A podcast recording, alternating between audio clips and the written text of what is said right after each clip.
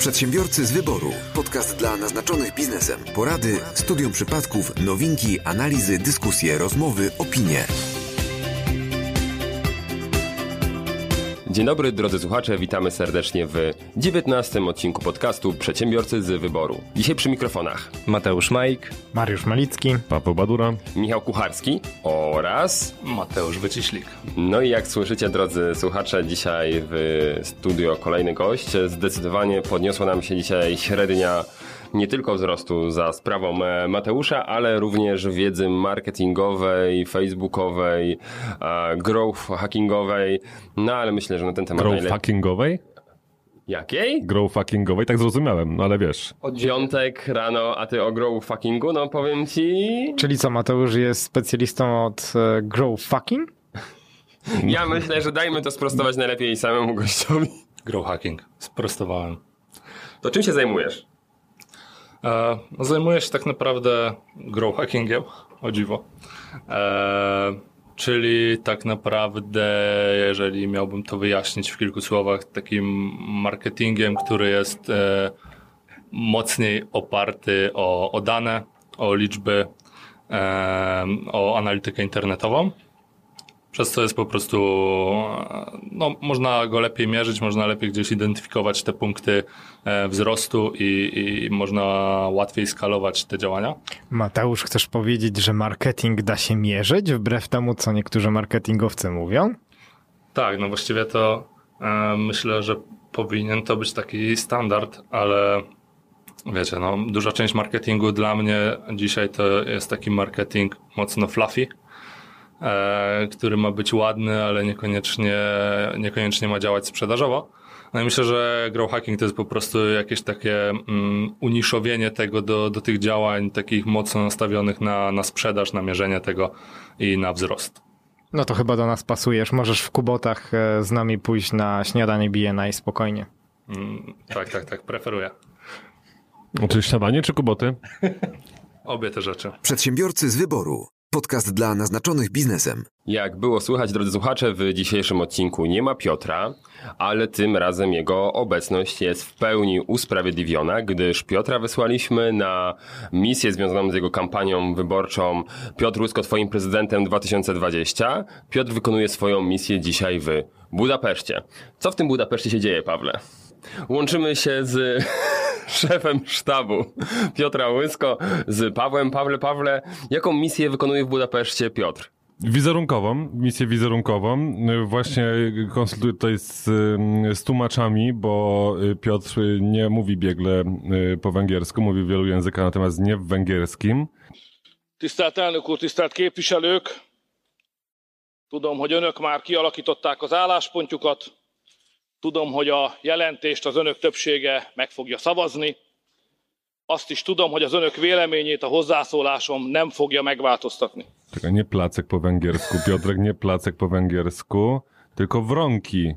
Ja nie wiem, jak są wronki po, po, po węgiersku, nikt nie wie. No, cię, ciężko, ciężko tutaj nam się ko- komunikacja układa. Ja Jeżeli wiem, cho- że Polak, y, Węgier, dwa bratanki, no ale Przez osiem ostatnich lat Polki i Polacy byli ignorowani przez rząd Platformy, który nie wsłuchiwał się Ale Piotr tam znajduje, słyszałem, jakiś wspólny język jednak. y, strasznie mm, ciężko też nam było y, wy- wytłumaczyć różnicę pomiędzy, y, oczywiście w węgierskim y, na poziomie Piotra, jak, y, jak to wytłumaczyć, że adwokat to nie jest to samo, co radca prawny.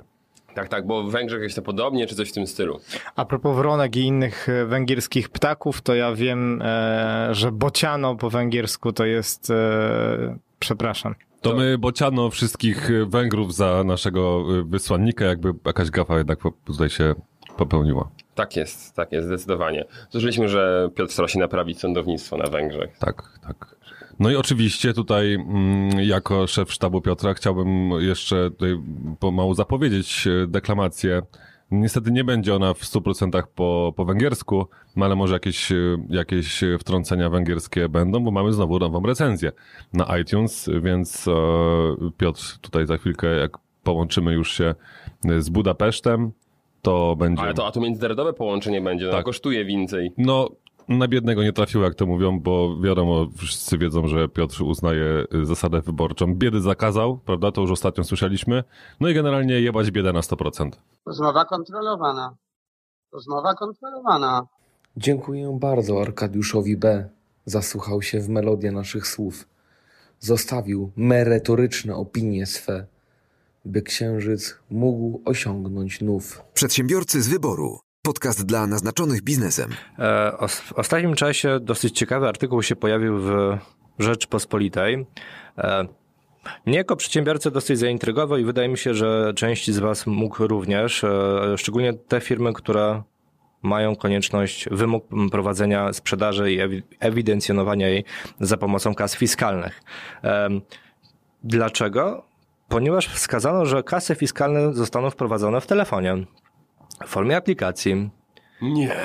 No, Polska cyfrowa. To taksówkarze już tak mogą, nie? No, chyba nie, ponieważ... Znaczy nie, no generalnie, okej, kasa fiskalna albo aplikacja rozliczeniowa typu Uber, y, Volt i tak dalej jest uznawana również jako kasa fiskalna, no, równo, no, równorzędnie, tak? Że też jest to ewidencjonowanie Pytanie tylko, czy jakieś e, przepisy są z tym związane, ponieważ dopiero te przepisy wchodzą w życie od 1 stycznia. E, Nie do końca, Paweł, bo tutaj nie dochodzi do płacenia gotówką, więc kasa fiskalna nie jest potrzebna. Tak, i tutaj właśnie są te wyłączenia związane z aktualnymi przepisami, czyli to, co już Mariusz powiedział, w momencie, kiedy są transakcje bezgotówkowe i nie- niekoniecznie to muszą być usługi czy sprzedaż produktów online, tylko również e, w, jakby w, w realnej rzeczywistości, e, no to ten wymóg kasowy na chwilę obecną jest, e, nie- niekoniecznie jest, jest e, potrzebny do spełnienia, natomiast faktycznie ma się pojawić coś takiego, żeby ułatwić e, podatnikom e, rozliczanie się z fiskusem. Mm, Rząd chce wprowadzić tą aplikację. Co jest istotne, to nie, nie do końca aplikacja, a tak naprawdę wymóg e, przepisowy. Aplikacje liczą na dewe- deweloperów. Że ktoś z deweloperów stworzy bardzo ciekawą aplikację, czy kilka aplikacji, z której będzie można korzystać, ale dlaczego o tym mówię? Ponieważ jest jedna dosyć dla mnie dziwna rzecz. Dalej będzie trzeba drukować paragony. Czyli będą drukarki do telefonów. Czyli jak są takie mm, te aparaty, które od razu drukują zdjęcie, takie będziemy mieć takie polaroidy telefonowe na paragony. No, można tak zrobić, ale można zrobić też w formie po prostu wydruku na tradycyjnej drukarce, tak? Łączymy nasz e, telefon z drukarką i drukujemy. Od... Chodziło też, żeby kasa fiskalna była jak najbardziej mobilna i dlatego będziemy targać ze sobą duże drukarki. Nie no, spoko. No, no i na razie idzie to w tym kierunku. Mam nadzieję, że te przepisy jeszcze zmienią, ponieważ na razie tylko i wyłącznie jest e, dyskusja, która, która polega na tym, że w najbliższym czasie będą wprowadzać. Być może od, od 1 e, stycznia się te- ten przepis pojawi, e, więc czuwajmy. Ale idzie to w dobrym kierunku, tak? Ponieważ e, w dobrym, na- na zasadzie, że zaczynamy wprowadzać pewnego rodzaju aplikacje. E, Ja i tak już się pogubiłem w temacie kas fiskalnych, ponieważ w zasadzie co roku są nowe przepisy wprowadzone i jeszcze się okaże, że mm, ci przedsiębiorcy, którzy w chwili obecnej wymienili kasę na nową, e, zainwestowali, bo tak mówią przepisy, że, że powoli różnego rodzaju grupy zawodowe, różnego rodzaju biznesy muszą kasy online'owe wprowadzać, które łączą się od razu z Urzędem Skarbowym do 2021 roku, czy dwa, przepraszam, 2023 prawdopodobnie wszyscy przedsiębiorcy będą po, musieli posiadać, którzy mają wymóg ewidencjonowania. E, No właśnie, i część osób kupi, a tu się okaże, że będzie potrzeba tylko i wyłącznie aplikacji. Więc warto e, śledzić te przepisy, żeby niepotrzebnie nie inwestować w, w firmie, e, a być może, że okaże się, że będzie możliwość ułatwienia sobie kontaktu z Urzędem Skarbowym. No, będziemy na pewno śledzić ten news w naszych podcastach. Ja myślę, że możemy to wpisać do programu wyborczego Piotra. Ale co? E, To, żeby znieść kasę fiskalną, albo żeby wprowadzić elektroniczny paragon na przykład, albo coś tak. tak Elektroniczny postulat. paragon, Elektroniczny najlepiej. paragon. A jak wydruki, to tylko na drukarkach i głowy.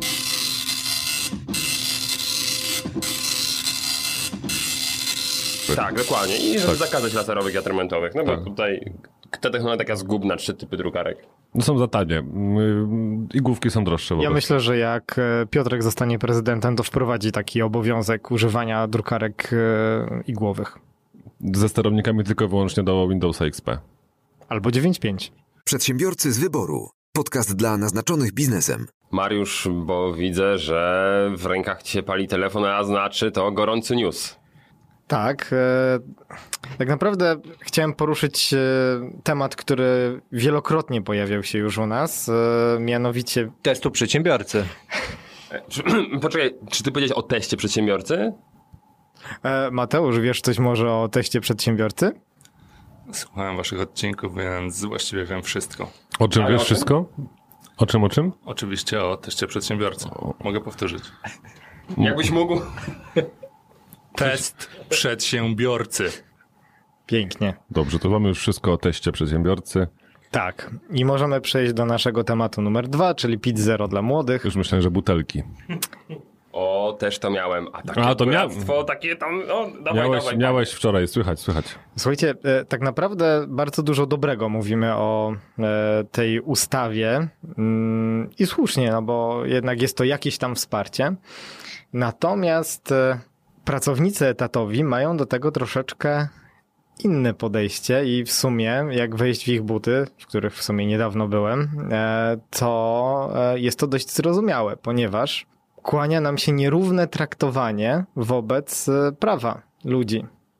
Chodzi tutaj tak naprawdę głównie o e, dwie kwestie. Pierwsza jest taka, że teoretycznie mm, można przyjąć taką sytuację. Osoba, która będzie miała e, powyżej e, 27 roku życia, czy powyżej 26, mm, z pensją najniższą krajową 2250 zł będzie musiała normalnie płacić podatek, tak?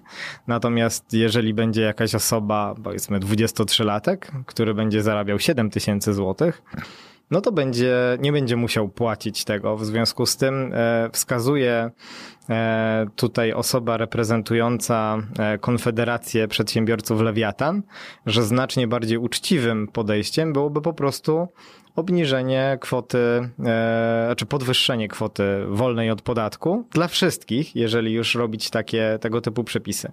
I teraz to jest ciekawe, słuchajcie, e, rozmawiałem z wieloma moimi znajomymi, którzy nadal pracują na etatach i wszyscy jak jeden e, są nastawieni bardzo negatywnie do tej ustawy, e, ponieważ e, widzą pewnego rodzaju dysproporcje. Oni pracują już kilka lat na swoich stanowiskach, zarabiają kwotę X, a teraz ich młodsi koledzy nagle będą zarabiali równo z nimi, a są też przypadki, gdzie będą zarabiali więcej, tylko dlatego, że dla nich kwota brutto będzie kwotą netto.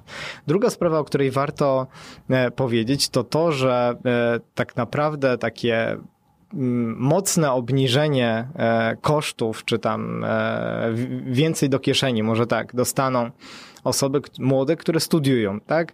Bo osoby, które nie studiują, e, będą zwolnione jedynie od podatku e, dochodowego i ktoś tutaj policzył w jednym z artykułów, który czytałem, że tak naprawdę realnie ich pensje wzrosną zaledwie o 8%, bo będą płacić nieco wyższe ZUSy e, z kolei z tego tytułu, tak? Więc tylko jeżeli się jest studentem, no to wtedy zarówno ZUSów, jak i jak i e, podatku dochodowego się nie płaci.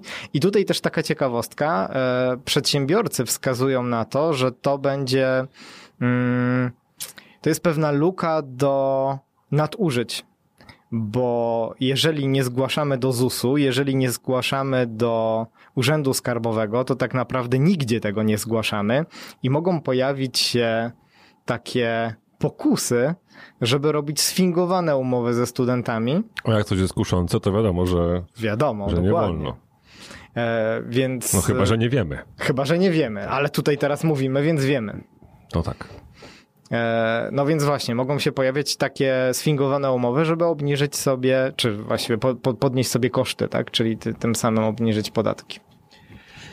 No i czy wyczuwam jeszcze bardzo duży przypływ ym, legitymacji studenckich z jednym hologramem? Hmm.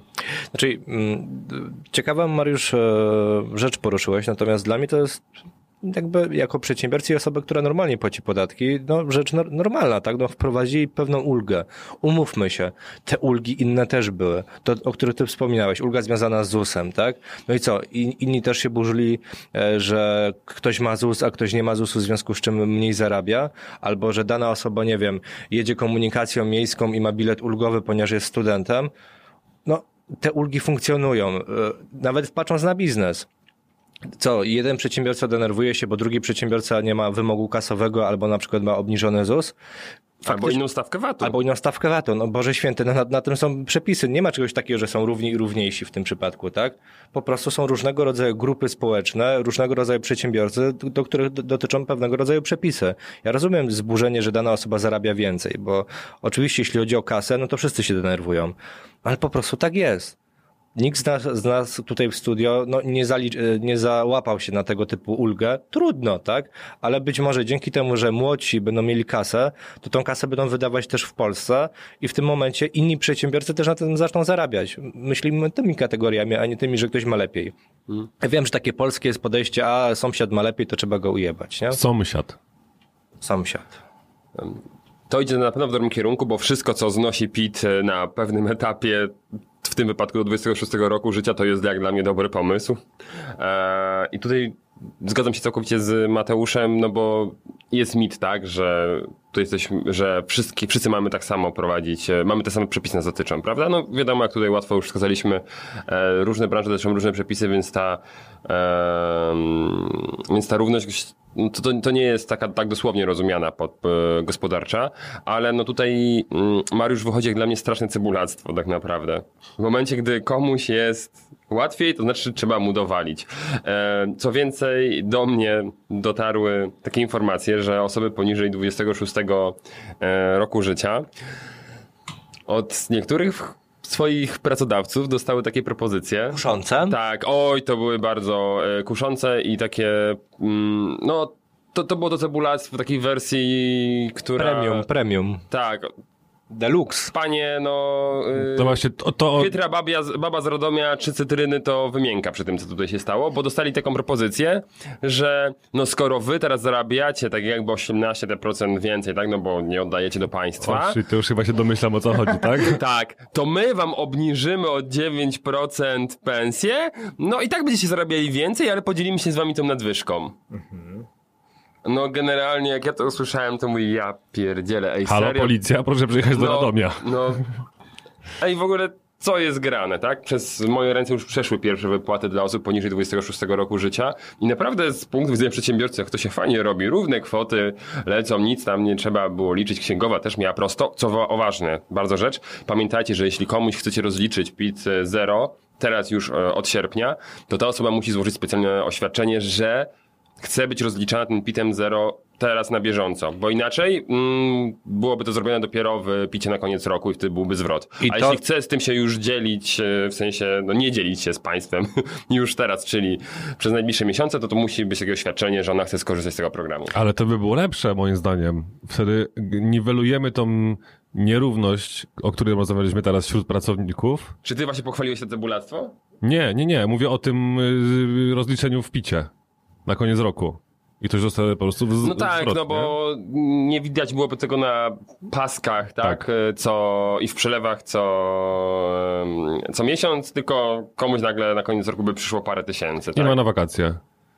Na przykład. Ale to już na wiesz, majówkę. To, to jest wybór danej osoby, prawda? W jaki sposób to chce rozliczyć. No, myślę, że tutaj kuszące i legalne Mhm. jest to, żeby jednak e, korzystać z tego od samego początku. Dokładnie, to, to, to, jest Kto też- wie, jaka zmiana będzie za parę miesięcy w, pra- w prawie, nie No, korzystają. Po wyborach.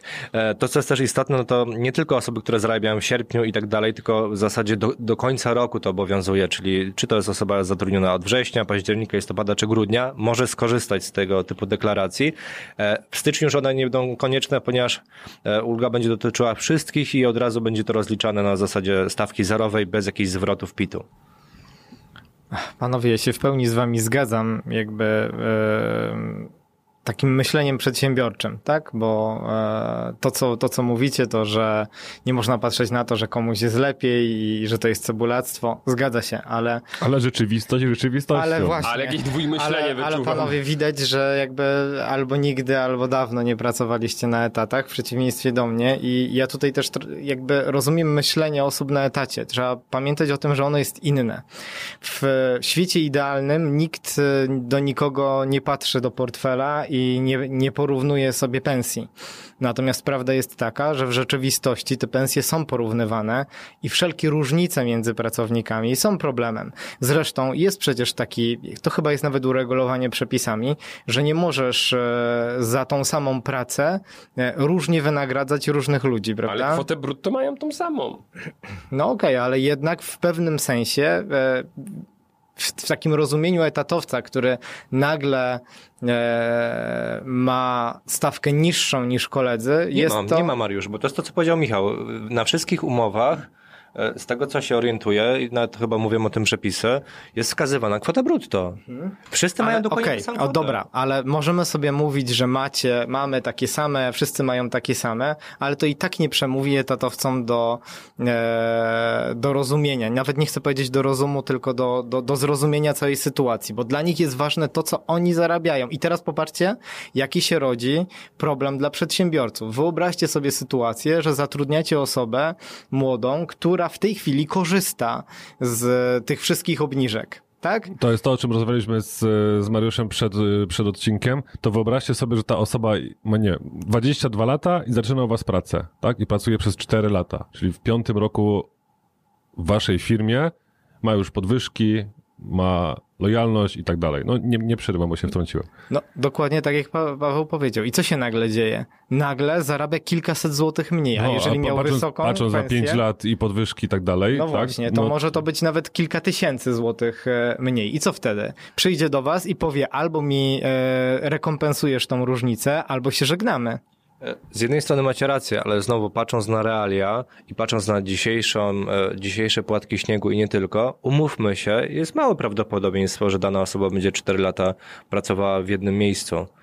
Okej, okay, ale możesz mieć taką sytuację, że zatrudniasz sobie e, 25-latka. Z lojalką. Z, no właśnie, i co? I za dwa lata niecałe, e, czasem za rok masz już właśnie ten sam problem. To bo my tutaj czy, wybraliśmy bo... akurat 4 lata, bo tak e, było wygodnie, no ale są też takie sytuacje. Znaczy wiecie panowie, Płacisz ja, myślę, mu... no. ja myślę, że jednak e, pracownicy też mają e, swój, e, swój gdzieś tam kalkulator w głowie, nie? I te stawki raczej raczej negocjuje się na poziomie netto, więc e, myślę, że to pracodawca gdzieś tam będzie musiał się dostosować do tych warunków e, podatkowych, e, żeby, żeby tego pracownika utrzymać.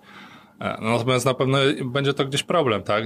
Że, że ten skok, ten skok będzie, no bo, mm, no bo te różnice mogą być rzeczywiście bardzo duże w przypadku takich stanowisk, nie wiem, korporacyjnych na przykład. Albo typu programista który zarabia e, już na samym początku drogi kilka tysięcy złotych, a po trzech latach już kilkanaście. I musisz na przykład 100 tysięcy wrzucić w jego mm, kursy i szkolenia i przez to się pojawia lojalka na przykład, tak? No tak, jasne. Znaczy, na pewno nie jest to idealne rozwiązanie, natomiast myślę, że i tak to jest krok w dobrą stronę, tak? Premiujemy w końcu e, ludzi, którzy coś robią, a niekoniecznie ludzi, którzy kombinują, żeby nic nie robić. E, i, I premiujemy jednak e, myślenie o tym, żeby zarabiać jak najwięcej, a, a niekoniecznie, żeby gdzieś tam utrzymywać się na jak najniższym poziomie, żeby łapać się w jakieś tam limity socjalowe i inne. Więc to jest plus. No, nie jest to idealne, ale, ale zobaczymy, jak się rozwinie sytuacja tak jak mówisz, krok w dobrą stronę mimo wszystko. Zresztą e, jakby o tym cały czas mówiliśmy. Chciałem tylko pokazać tą drugą, tą drugą stronę medalu, że też trzeba jakby te zagrożenia wziąć e, pod uwagę. E, no i na pewno to, co już mówiliśmy wcześniej, no do tego naprawdę dobrego kroku w, drugą, w dobrą stronę brakuje tego, żeby można było z tego skorzystać na własnej działalności gospodarczej i na umowach o dzieło, gdzie tutaj też wskazują... W stażach, w praktykach. W stażach, praktykach, gdy też wskazuje się, że to to, jest różnicowanie społeczne, nie wiadomo po co e, i nie, nie, nie wiadomo po co są te wyłączenia, zwłaszcza tej umowy o dzieło. Nie? Czyli generalnie dobry pomysł, ale trzeba mieć jako przedsiębiorcy na uwadze to, o czym powiedzieliśmy chwilkę temu. Mhm. Ja na tą kwestię jeszcze patrzę z, z, innej perspektywy. Jedna to jest e, to, że faktycznie to zmusi pracodawców do podnoszenia pensji. To można spojrzeć na to, że z punktu widzenia nakładania takiego miękkiego na pracodawcę obowiązku podwyżek, no to to troszkę będzie do tego, do tego prowadziło, prawda? Że no jednak przypuszczalnie te osoby w wieku 26 lat co najmniej dostaną te 18% podwyżki, e, czy tam no tak, że w przeliczeniu ta kwota im, im nie spadła, tak przypuszczalnie się stanie w większości przypadków, ale I też tutaj wyczuwam, że państwo mogło sobie zrobić kuku. Bo pamiętacie, jak jednym z pierwszych odcinków mówiliśmy, co by się stało, gdyby ludzie dostawali wypłatę w pensji brutto na konto? Jakby całkowity koszt przechodził na konto i potem z tego konta oni musieli płacić podatki. No, że przypuszczalnie po miesiącu, po dwóch na ulicę wyszłyby gigantyczne demonstracje, bo nagle ludzie by sobie zdali sprawę, ten przeciętny Kowalski, tak? Zdałby sobie sprawę, jakie podatki są płacone.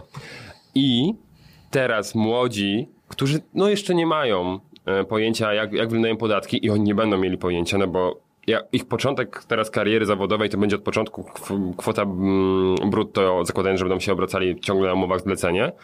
A umówmy się, raczej tak będzie. No tak, bo jeśli ja mam teraz do wyboru dać osobie poniżej 26 roku życia umowę o dzieło albo zlecenie, to wiadomo, dam jej o zlecenie, tak? No bo opłaca się bardziej nagle.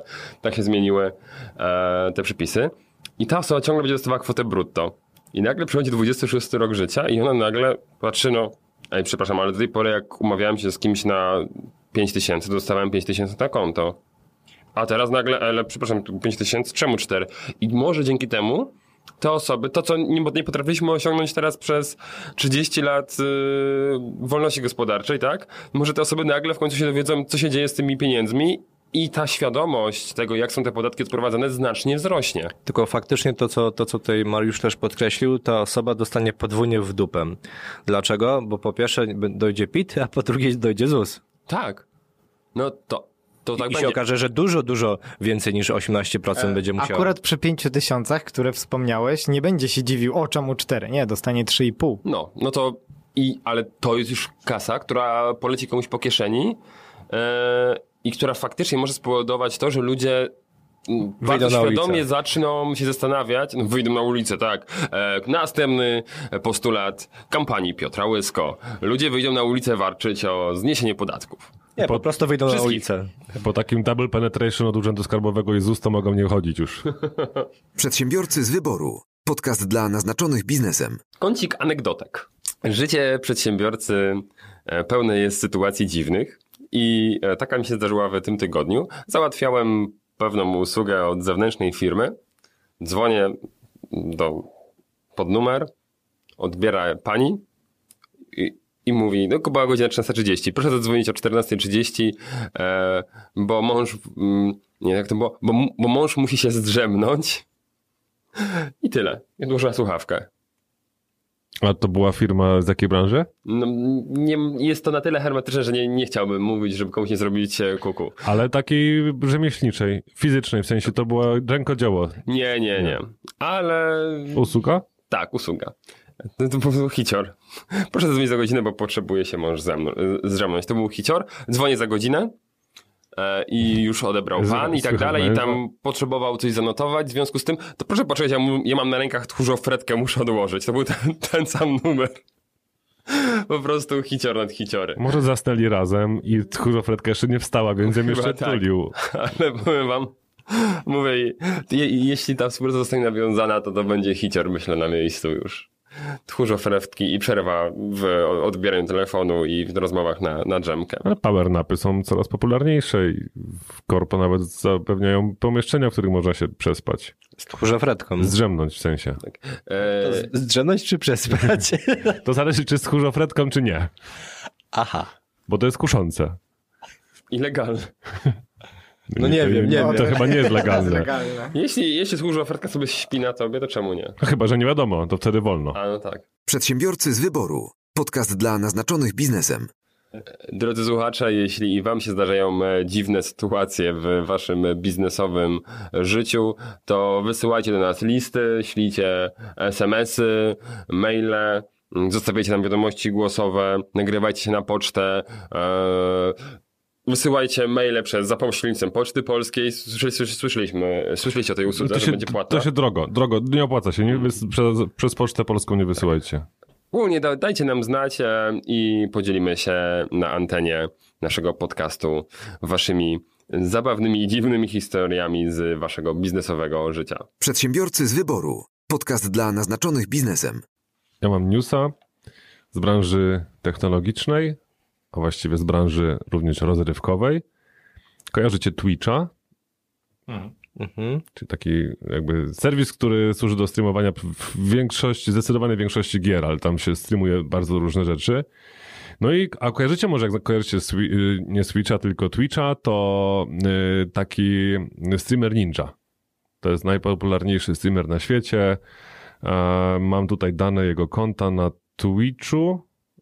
To było półtora miliona e, subskrybentów. Tam były ogromne kontrakty reklamowe. Generalnie influencer pełną gębą. No i był transfer. Odbył się pierwszy transfer z tak, tego typu mm, influencera, tego, tego typu gwiazdy Twitcha do konkurencji, czyli do Mixera, który należy do Microsoftu. No i jak myślicie, ile zapłacił albo ile zainkasował Ninja, żeby przejść z Twitcha do Mixera? 5,5 miliona dolarów. 10 milionów. Panowie? 22. 40. 50. 50 milionów dolarów za to, żeby przejść e, na konkurencyjną platformę, no ale generalnie opłacało się. Więc tak, e, pierwszy, pierwszy stream to był Fortnite, e, średnio mm, pierwszy stream oglądało 65 tysięcy osób jednocześnie, w kulminacyjnym momencie było 90 tysięcy osób, 500 tysięcy subskrybentów przybyło e, panu mm, panu Ninja e, w, podczas, tego, mm, podczas tego pierwszego e, streama, ale co ważniejsze, Mixer awansował na pierwsze miejsca najchętniej pobieranych aplikacji w App Store w Ameryce Północnej. A to czemu tak mało, tylko 50 baniek? E, Panowie twórcy e, serialu Gra o Tron przeszli właśnie do Netflixa za 200 milionów dolarów.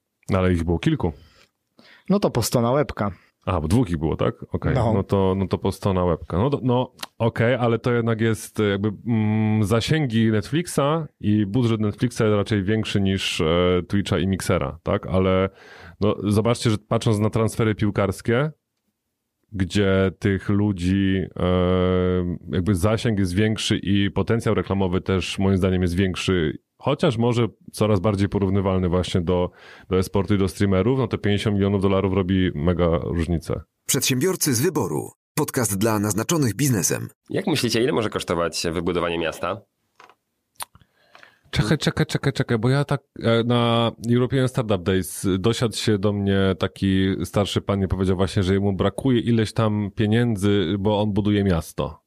Ale nie pamiętam tej kwoty. Ale dom z papieru?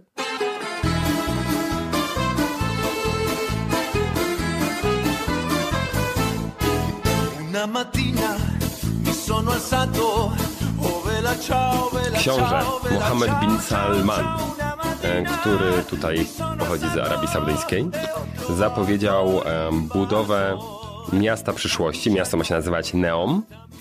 Planowana kwota do wydania to takie kwoty od 500 miliardów dolarów. I to ma być inteligentne miasto, które gdzieś tam wszystko będzie poruszane e, pod ziemią i tak dalej, tak? Myślę, że lipiny są tańsze do wybudowania. Drugie lipiny spoko taniej.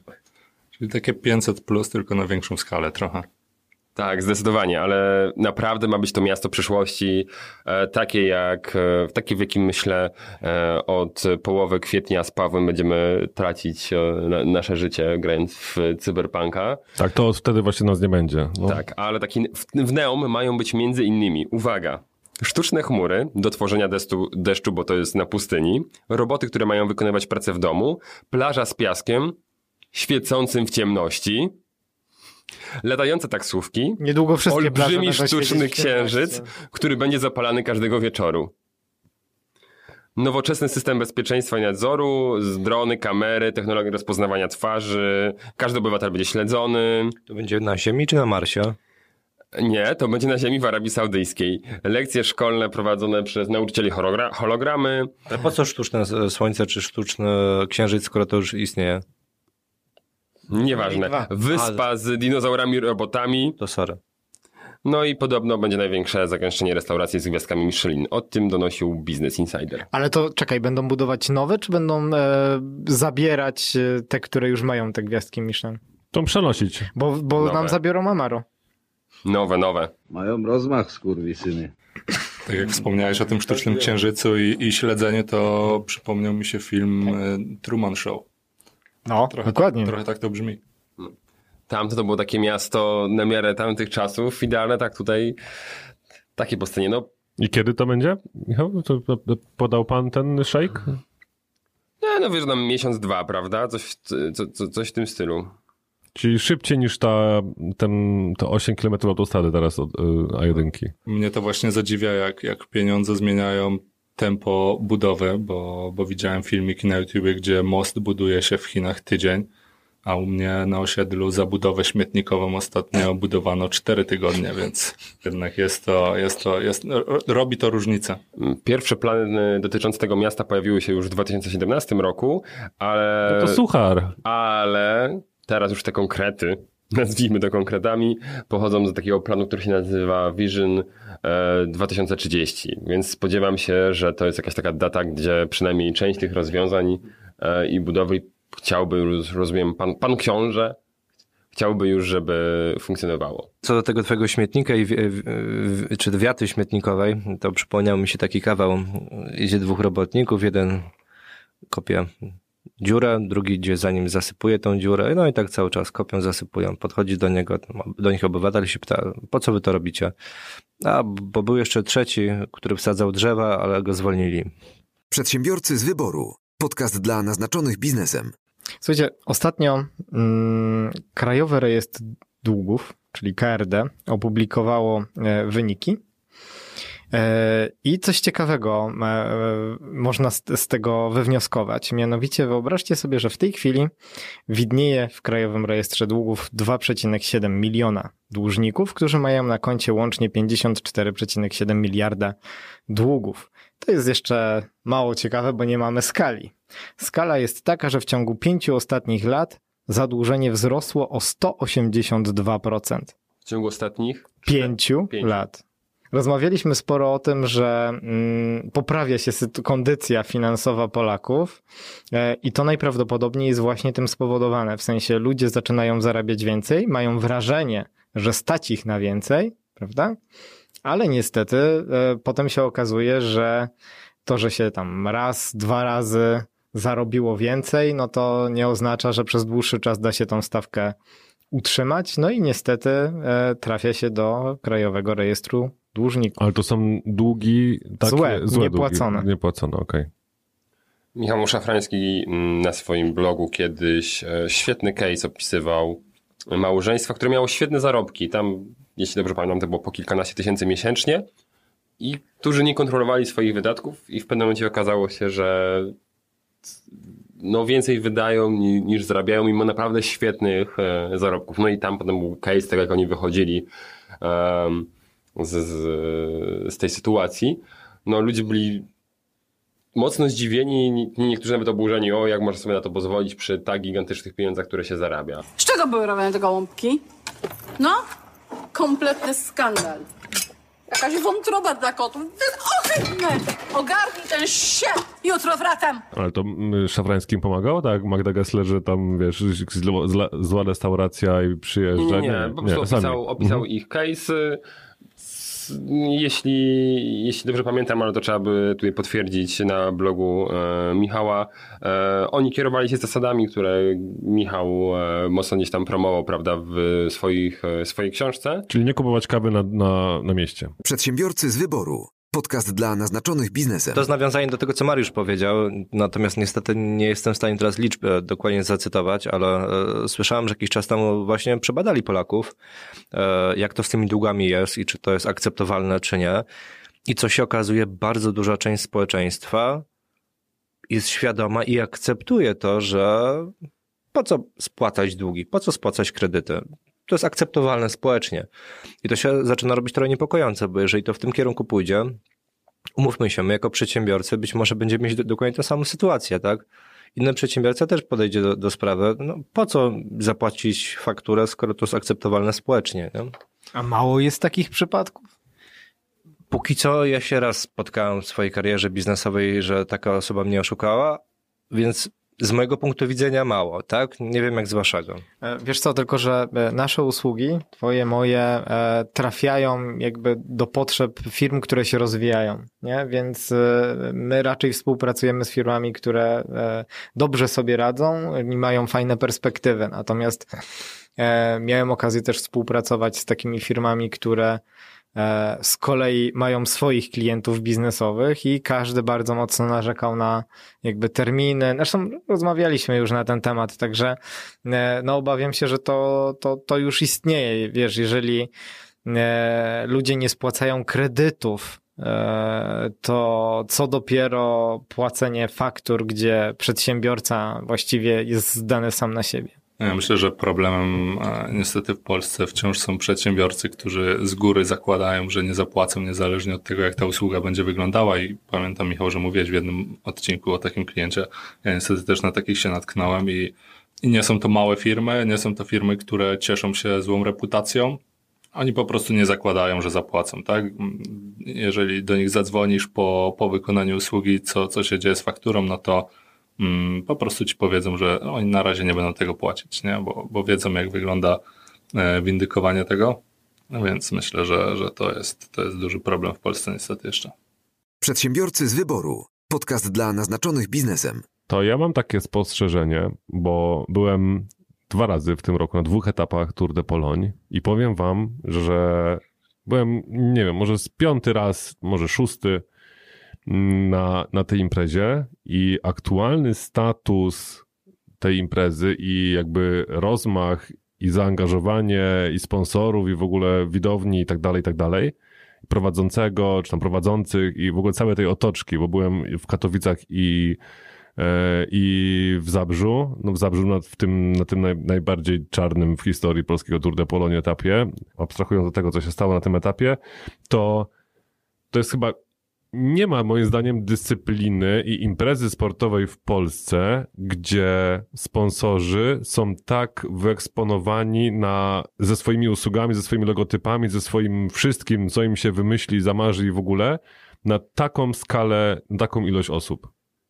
Naprawdę, bo to jest, nie wiem jakie są statystyki, czy w ogóle gdzieś tam jest to podane, chyba nawet to jest nie, niepoliczalne, ile e, ludzi na trasie ogląda Tour de Pologne, ile ludzi ogląda to w telewizji, no ale naprawdę było kilkanaście, sądzę, że było kilkanaście tysięcy osób na centrum Katowic w niedzielę podczas e, finału tego drugiego etapu. I tam naprawdę głównie sponsorzy, czyli Carrefour, Lotto, e, Tauron, e, naprawdę byli wszędzie. Wszędzie, wszędzie, wszędzie, wszędzie. I, I sądzę, że to jest jedna z niewielu imprez, tak jak powiedziałem, że faktycznie sponsorom się spina, spinają zasięgi. O których mówiliśmy na samym początku, że są ciężko mierzalne. A jakby tak porównać do Formuły 1, bo tam chyba, mm, nie? Ogólnie jest też e, zatrzęsienie sponsorów i jakby widać ich dość, dość mocno, bo to chyba jest podobny... No tak, tylko że Formuła 1 jest biletowana, są bilety, są drogie. Okej. Tutaj masz e, 180 km trasy, czy tam 150, 160, zależy od etapu. Jest tam całkowicie mm, z Afriko, każda strefa.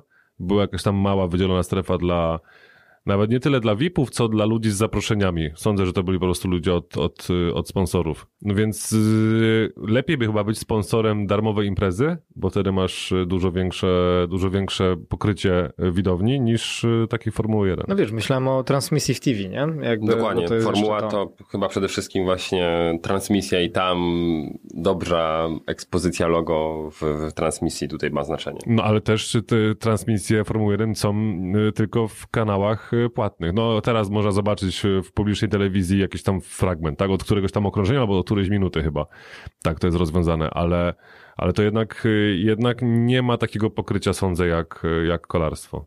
Przedsiębiorcy z wyboru. Podcast dla naznaczonych biznesem. Pawle, Pawle, czy ty nie masz anegdotki? Tak, mam anegdotkę i ja byłem przerażony. Naprawdę byłem, byłem wstrząśnięty tym, co zobaczyłem. A zmieszany? Zmieszany byłem też. Byłem i wstrząśnięty, i, i zmieszany. Czułem się jak, jak drink Jamesa Bonda. Jestem sobie na Tour de Pologne w Katowicach, przy mecie. oglądam z kolegą, jak jadą pokazy wszystkich sponsorów, w ogóle cała atmosfera nam się udziela. Staliśmy po środku mm, e, torów tramwajowych przy mm, oku miasta, więc widzieliśmy jakby z dwóch stron, jak przejeżdżały e, na I dookoła was sobie pedałowali panowie. Pedałowali koło nas panowie, natomiast jeden ze sponsorów była również Telewizja Polska, program pierwszy i rozdawano takie łapki, które się nakładało na swoje dłonie z takim palcem do góry i napisem TVP1. No i generalnie tych gadżetów wszystkich było mnóstwo, oni tam rozdawali, rzucali i tak dalej, i tak dalej i część z tych gadżetów leżała również na ziemi. I w pewnym momencie pojawiła się jedna pani, a potem dołączyła do niej jej koleżanka, tak mi się wydaje, że koleżanka, które chodziły, zbierały te łapki TVP, wycierały to w swoje ubrania i mówiły pod nosem, że tak nie może być, że takie rzeczy tutaj leżą. Tylko, że y, podnosiły tylko i wyłącznie rzeczy z TVP. Nie z Tauronu, z Lotto i tak dalej, którego też było mnóstwo jako śmieci na dole gdzieś tam, tylko i wyłącznie podnosiły TVP. Także podobnie jak niektóre stacje radiowe, TVP ma bardzo dużo wiernych odbiorców. Ja tylko chciałbym zapytać a propos tych łapek, e, bo powiedziałeś, że miały palec Tak. nie, w nie, górę. nie, Który? Wskazujący, wskazujący. Okej, nie, bo widzisz, to dla mnie nie jest dziwne, bo teraz dość dużo się mówi o tym, żeby tak e, kreować e, tutaj swój wizerunek i komunikację marki, żeby mieć wyznawców. Tak, ambasadorów. I ambasadorów tak. marki, prawda? Żeby to oni bronili cię. Męczenników nawet bym powiedział No tutaj. to właśnie, tak normalnie w przypadku marek gdzieś tam na Facebooku i tak dalej są ci ambasadorzy, którzy no występują w imieniu naszej marki i zrobią nam na, na, najlepiej, lepiej niż, e, niż my, bo byśmy się czasami w dyskusję włączali. Tak tutaj widzisz, no jakby pan Kurski sobie to wycierał, no to byłoby słabo, a tak no to ma swoje ambasadorki. Bardziej taką opcją, która może najwięcej rozrabiać jest pewnie Liga Polskich Rodzin, bo tam są Super młodzież. partia, kurwo! Super partia! Przedsiębiorcy z wyboru. Podcast dla naznaczonych biznesem. Federalna Komisja Handlu mm, ogłosiła, że nałożyła na Facebooka karę w wysokości 5 miliardów dolarów. Kara dotyczy mm, nieprawidłowości przy przetwarzaniu danych e, przy całej aferze Cambridge Analytica. Mm, No, także drodzy korzystający z płatnych reklam na Facebooku, jeśli korzystacie z tego, to uważajcie, bo niedługo chyba dość mocno mogą wzrosnąć opłaty za e, właśnie korzystanie z tych płatnych opcji na Facebooku. Albo zmaleć zasięgi. Albo zmaleć zasięgi. No, de facto wyjdzie na, e, na to samo. I myślę, że to jest dobry most do tego, żebyśmy właśnie, jak już jest mowa o zasięgach, o Facebooku, żebyśmy przeszli do naszego gościa. No i zaczęli tutaj rozmawiać o tym właśnie mierzeniu naszych, naszych akcji i, i naszych działań marketingowych. I o tym y, fuckingu. Ja czekam cały tak, czas. tak, właśnie o co tutaj we- ten, no, no.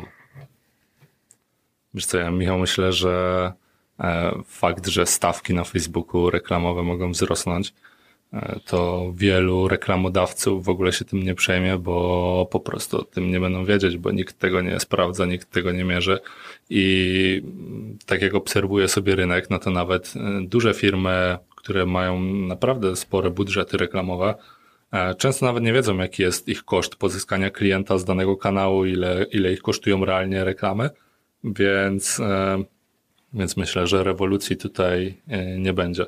Ja bym nie generalizował, że nikt tego nie mierzy, ale duża Oczywiście. część tego, tego nie mierzy. Ale to jest tak z tankowaniem na stacji benzynowej. Ja znam takich ludzi, którzy mają gdzieś cenę paliwa, bo oni zawsze tankują za 50. Tak. No to Po tyle samo jest wszystko, zawsze po 50. tak to, tak to trochę działa, nie? Właśnie, właśnie no, duża część firm traktuje, traktuje reklamy na zasadzie, ok, no to włożymy sobie 200 zł w reklamę, a co z tego będzie, no to, to już jest jakby sprawa drugorzędna. E, I, I czy to będzie 30% w jedną stronę, czy w drugą, to e, mało kto się tym niestety przejmuje. Ale to ja myślę, że to wynika e, właśnie z tego, o czym mówiliśmy na początku. W sensie tyle razy różni przedsiębiorcy usłyszeli od różnych ekspertów w cudzysłowie. Michał, twórz produkt tak, żeby sam się sprzedawał, żeby to klienci dzwonili do naszych ludzi. Dzięki wielkie, bierzemy się do pracy. Racking Black w cyklu Zrozumieć Biznes. Włączcie CRM, a swój sklep internetowy. Dzięki za uwagę. Jedziemy z tematem. e, marketingu, że no wie pan, tego się nie da tak dokładnie zmierzyć. No to ba bardziej, bardziej to jest takie wizerunkowe, bardziej to jest potrzebne, ale. To nie kurs mojej waluty, żebyśmy mogli to sztywno określić.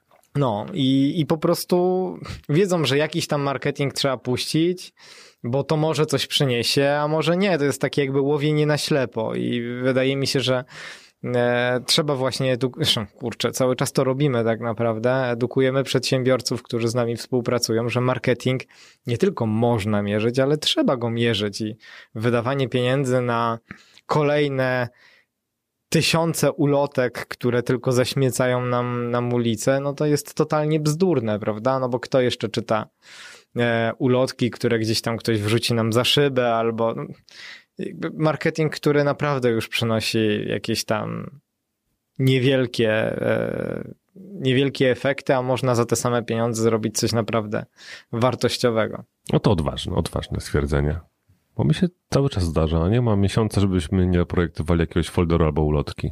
Jak mówimy o tych tradycyjnych bardzo kanałach, jeszcze nie um, online'owych, mm, to jeszcze z czasów studiów e, znajomi z socjologii robili badania w Katowicach, okolice, ścisłe centrum. E, skuteczność właśnie jakichś tam nośników reklamowych, no i z tego powodu rozdawali ulotki. Po jakimś czasie te osoby, które dostały ulotkę, były pytane, co na niej było, tak żeby sprawdzić, jakie tutaj mm, jest, są, jest faktyczna skuteczność tego. Okazało się, że była poniżej e, progu e, błędu statystycznego, statystycznego, była nie do zmierzenia. Tak, no wychodzi, a, a błąd takich badań to liczy się do 3%, tak? A wychodziło grubo poniżej. Ludzie nie mieli świadomości w ogóle, że dostali gdzieś do ręki bardzo często, a w ogóle jak nie, no to i tak lądowało to w najbliższym koszu. Znaczy... Więc ta skuteczność ulotek no zapewne jakaś jest, ale ona obawiam się, że może być nie w procentach, a w promilach. Tak, ale wiecie co, ja myślę, że wielkim błędem jest to, że właśnie na tradycyjne formy reklamy w ogóle się nie przekłada e, takiego liczenia jak, e, czy analizy, jak, jak dla działań online'owych, bo to jest normalne przy działaniach online'owych, bo jest stosunkowo łatwiejsze. Natomiast jeżeli chodzi e, o same ulotki, o same foldery reklamowe i tak dalej, to tak jak, e, tak jak Paweł powiedziałeś, zawsze, zawsze jakieś, jakieś robisz. Pytanie, czy ktoś dobrze z tego korzysta, czy nie. Ale moim zdaniem znacznie lepiej zrobić sobie tysiąc takich jakichś ulotek, folderków, e, które będą jednak rozdystrybuowane e, do ludzi, którzy faktycznie są grupą docelową, niż roznoszone gdzieś tam na ulicy, gdzie to trafia do wszystkich. To tak jakby puścić reklamę na Facebooku bez żadnego filtra. Jasne. Znaczy, ja myślę, że czasami tego typu metody oczywiście działają. Są pewne specyficzne branże, gdzie takie strzelanie na oślep jak najszerzej oczywiście może przynieść e, jakiś tam skutek, ale zgadzam się, że większość tego typu działań, no to jest właśnie takie trochę szukanie igły w stogu siana i, no i przepalanie 99% jakby mm, całego, cał, cał, całej takiej kampanii, e, bo, bo efekty są z tego zazwyczaj bardzo mizerne. E, no i myślę, że to, co jest przewagą marketingu internetowego jednak, no to jest właśnie fakt, że możemy go targetować bardzo precyzyjnie, tak? Te grupy nasze docelowe często mogą być bardzo małe, ale bardzo precyzyjne i co dla mnie jest taką największą wartością, czego co ciężko jest zrealizować często przez, przez tradycyjne formy marketingowe, że możemy docierać do naszych klientów na bardzo różnym stopniu na bardzo różnym etapie procesu podejmowania decyzji.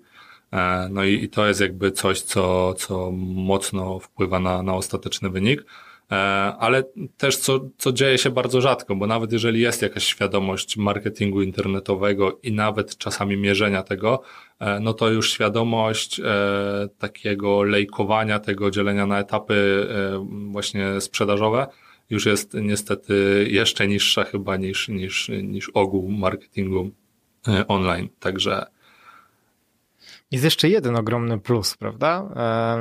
Marketingu ogólnie szeroko rozumianego internetowego online, mianowicie tak zwany remarketing. No, jakby to wygląda troszeczkę tak, jakby każda osoba, która dostanie naszą ulotkę, e, możemy jakiś tam kontakt e, z nią mieć. I tutaj właściwie tak chciałbym zachęcić kolegów do dyskusji na temat e, takiej granicy pomiędzy tym, jak śledzenie użytkownika, reklamy śledzące, tak?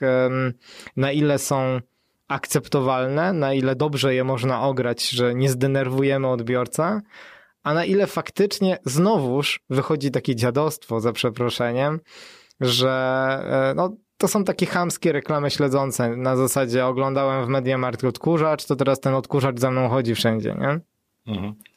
Wiesz co, ja myślę, że mm, tutaj też no, trzeba mieć, e, trzeba do tego podejść rozsądnie po prostu, bo, bo można właśnie zrobić to w taki sposób ulotkowy, czyli ktoś odwiedził naszą stronę, no to teraz przez e, 180 dni będziemy go męczyć reklamami wszędzie e, i to też jest takie trochę strzelanie na oślep, ale e, to o czym powiedziałem, czyli jakby dopasowanie się do etapu, na którym jest nasz klient, to właśnie często opiera się na remarketingu, tak? Bo wiemy, że nasz klient na przykład zostawił coś w koszyku zakupowym i e, z tego, tego zakupu nie dokończył, no to wiemy, że on jest na pewnym etapie i możemy inny przekaz remarketingowy mu zaserwować niż osobie, która na przykład, e, nie wiem, jest na naszym blogu i dopiero dowiaduje się o tym produkcie, jakie on ma cechy, jak on może pomóc tej osobie.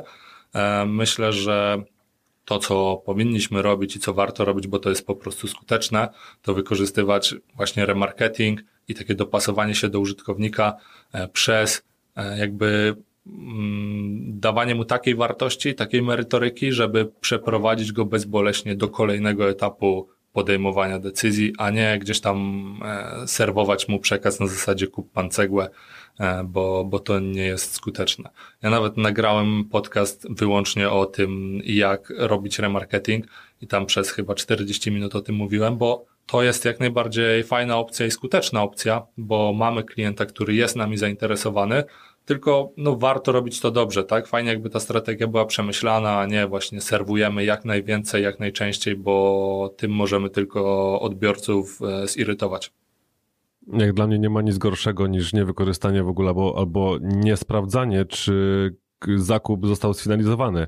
Czy ktoś nie ma strony z podziękowaniem, bo najgorsze to już to, o czym teraz powiedziałeś, to, to jest nie aż tak złe, jak najgorsze zło, które może być użyte w, w remarketingu, to jest to, że wyświetla nam się jeszcze raz ten produkt, który już kupiliśmy. Tak. To jest, to, jest, to jest masakra po prostu. Ja już nie chcę drugiego tego, nie wiem, czajnika, teraz mi się wyświetla czajnik Tak. akurat, telewizor czy tam laptop naprzeciwko. Eee, natomiast no ja już to mam, tak? Po co mi dwa?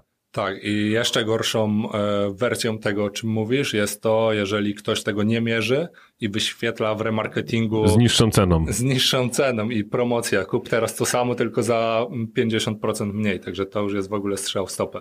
Panowie, to z, no zaczynamy mówić o tym, czego nie należy robić i tak dalej. Może powiecie troszeczkę więcej, no głównie tutaj zwracam się do Mateusza i do Pawła.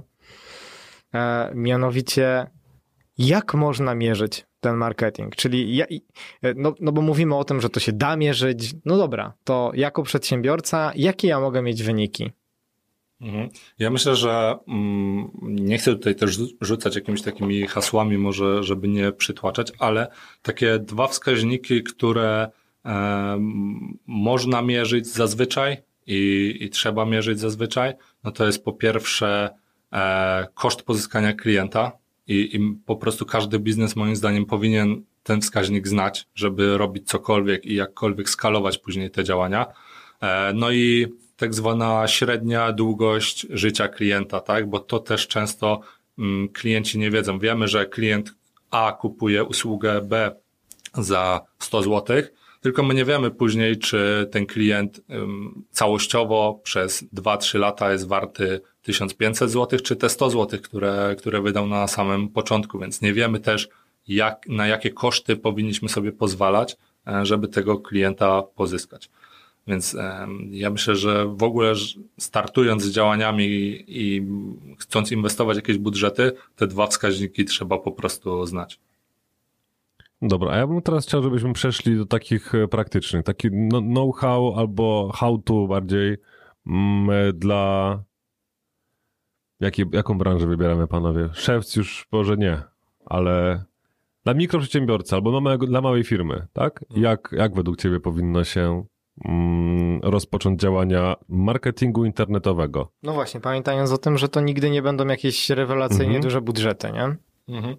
Jasne. Ja myślę, że przede wszystkim, no jeżeli mamy jakieś podstawy, jakieś podstawowe zaplecze typu strona internetowa, no to na pewno powinniśmy dane o tych naszych klientach e, na tej stronie zbierać, bo e, najgorsze, co możemy zrobić, jeżeli mamy mikroskopijne budżety albo nie mamy ich wcale, no to jest to, gdzie klient trafia do nas wstępnie zainteresowany usługą i tracimy z nim później kontakt.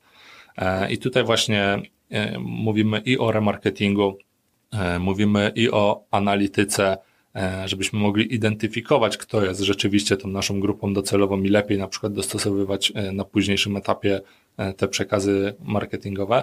Więc to jest taka podstawa i, i warto to robić, tak? Czyli analityka, pixel facebookowy na stronie, tak żeby zbierać te dane od samego początku. Natomiast Mm, druga rzecz, która, którą warto robić, to moim zdaniem rzeczywiście od startu inwestować e, w kanały, które pozwalają nam szybko dotrzeć do idealnego użytkownika. Bo e, ja często widzę takie przypadki, gdzie ok, ktoś zakłada, nie wiem, sklep internetowy, zakłada sobie Facebooka, zakłada Instagrama i przez pół roku sobie tam postuje do nikogo. E, gdzie tak naprawdę inwestując 50 czy 100 czy 200 zł w skali miesiąca, no co mówmy się, chcąc robiąc biznes nie jest, nie jest żadnym pieniądzem, e, jesteśmy w stanie docierać do kilku tysięcy potencjalnych odbiorców z naszej grupy docelowej, którzy, którzy pewnie nigdy się od nas nie dowiedzą, jeżeli nie zainwestujemy e, tych pieniędzy, więc mm, ja ogólnie myślę, że media społecznościowe nie są bezpłatnym kanałem promocji biznesu. Może kiedyś były, dzisiaj nie są i trzeba inwestować, żeby, żeby do tych odbiorców docierać. Szczególnie, że często nasza konkurencja tego nie robi albo robi to bardzo nieudolnie, e, a że jest to system aukcyjny, e, no to, no to te aukcje będzie wygrywać e, często stosunkowo prosto, po prostu i tanio. Więc, więc ja myślę, że warto zakładać od samego startu, od dnia jeden, dotarcie do naszych użytkowników co pozwoli nam zbierać więcej tych danych, więcej testować e, i lepiej dopasowywać naszą strategię do, do potrzeb rynku po prostu. Okej, okay, czyli e, bo chciałbym, żeby z tego była taka większa, nie, może nie większa, chciałbym, żeby z tego odcinka była taka wartość takiego go, go, go, gotowca będziemy robić dla, dla naszych słuchaczy. Ale to teraz to, co powiedziałeś, Pixel Facebooka, analityka, rozumiem Google Analytics, tak? To, to, o, to, o to miałeś na myśli? Tak jest. A coś poza Facebookiem? Co z ludźmi, którzy nie są grupą docelową, albo nie są użytkownikami Facebooka, albo nasza firma generalnie nie odnajduje się na Facebooku, tak? Mhm. Jasne. To znaczy, wiesz co, są takie branże oczywiście. Tutaj e, z, często będzie tak, że, to znaczy wiadomo, no jeżeli naszej grupy docelowej nie ma internetowo w ogóle, no to pewnie niewiele zrobimy, e, ale jeżeli ta grupa internetowo istnieje, no to, to zawsze znajdzie się kanał dotarcia. Facebook oczywiście jest tutaj takim przykładem na dzisiaj, który jest po prostu, ma najszerszy zasięg i tam te grupy możemy sobie najdokładniej dobierać. E, natomiast wiadomo, mamy sieć googlowską, gdzie możemy odpowiadać już na popyt, co w wielu branżach jest bardzo fajne. Tak, jeżeli jesteśmy, nie wiem, hydraulikiem, to Facebook jest w ogóle nam niepotrzebny pewnie, tak? Możemy sobie tam remarketingować ludzi, ale to będą zazwyczaj nasi klienci, to będą osoby, które już potrzebują danej usługi i potrzebują zrealizować teraz. Więc e, naszą podstawą pewnie będzie tutaj e, po prostu wyszukiwarka, tak? Odpowiadamy na popyt i, i promujemy się rozliczając za każde kliknięcie e, z Googlem mm, i, i pozyskując w ten sposób klienta. To jest jakby naj, najprostszy sposób. Jeżeli nasz biznes, no to opiera się o, o taką grupę docelową ściśle powiązaną z kwestiami zawodowymi, no to ja bardzo lubię e, LinkedIna, tak, który w Polsce nie jest specjalnie mocno wykorzystywany reklamowo, bo organicznie już trochę tak, ale reklamowo nie za bardzo. A to jest urban legend, że e, LinkedIn jest drogi? Tak, o tym też, też nagrałem cały odcinek. Nie, nie mhm. słuchasz mojego podcastu, widzę. Ale... Znaczy nie, nie, okej, okay, wiesz, musimy zrobić ten lejek taki, że to musisz zaciekawić, żeby ludzie poszli od ciebie do nas, a nie będziemy tutaj, wiesz... Y, Jasne. Znaczy, powiem ci tak, moim zdaniem to jest trochę e, taka legenda, że LinkedIn jest drogi. Jakby w e, takim przeliczeniu nominalnym jest drogi, w sensie jedno kliknięcie, czy każdy tysiąc wyświetleń będzie droższy niż na Facebooku, Natomiast przez to, że mamy tam opcje targetowania, które na Facebooku nie są dostępne, tak? Bo jeżeli my chcemy dotrzeć do programistów Java y, o jakimś tam stopniu zaawansowania, no to nie zrobimy tego na Facebooku dokładnie, więc będziemy znowu strzelać do masy ludzi, który, którzy nie są zainteresowani tym, co mamy do powiedzenia. Tam możemy zrobić to bardzo precyzyjnie i też przez takie kanały, które są bardzo bezpośrednie, które trudno, trudno pominąć, tak? Typu wysyłamy wiadomość na skrzynkę. I te wiadomości chyba są najtańsze z tego, co, co, co ja sprawdzałem. Tak, są zaskakująco tanie. Ja na przykład ostatnio e, robiłem kontakt do lekarzy stomatologów, bo to jest, to jest taka nisza, z którą pracuję dużo. I tam koszt e, jednej wiadomości zamykał się mm, na poziomie 10 centów, czyli 35 groszy, tak? A jak z otwieralnością? Tam jest ta fajna opcja, że można płacić tylko za, za otworzone, prawda? Tak, otwieralność była duża, to było na poziomie 70, ponad 70%, więc, więc całkiem sporo. E, I klikalność, jakby ja, ja korzystałem z takiej opcji z formularzem, klikalność w ten formularz całościowo to było prawie 50%, tak? Czyli jeden formularz kosztował mnie e, jakieś tam 70 groszy, żeby go otworzyć. Wiadomo, nie każdy go Mhm. wypełniał, ale no te, te, te liczby są naprawdę fajne i polecam e, LinkedIna przynajmniej dzisiaj, bo za rok czy dwa ta sytuacja pewnie może się zmienić, e, ale dzisiaj jest to na pewno dobry kanał, który można wykorzystać.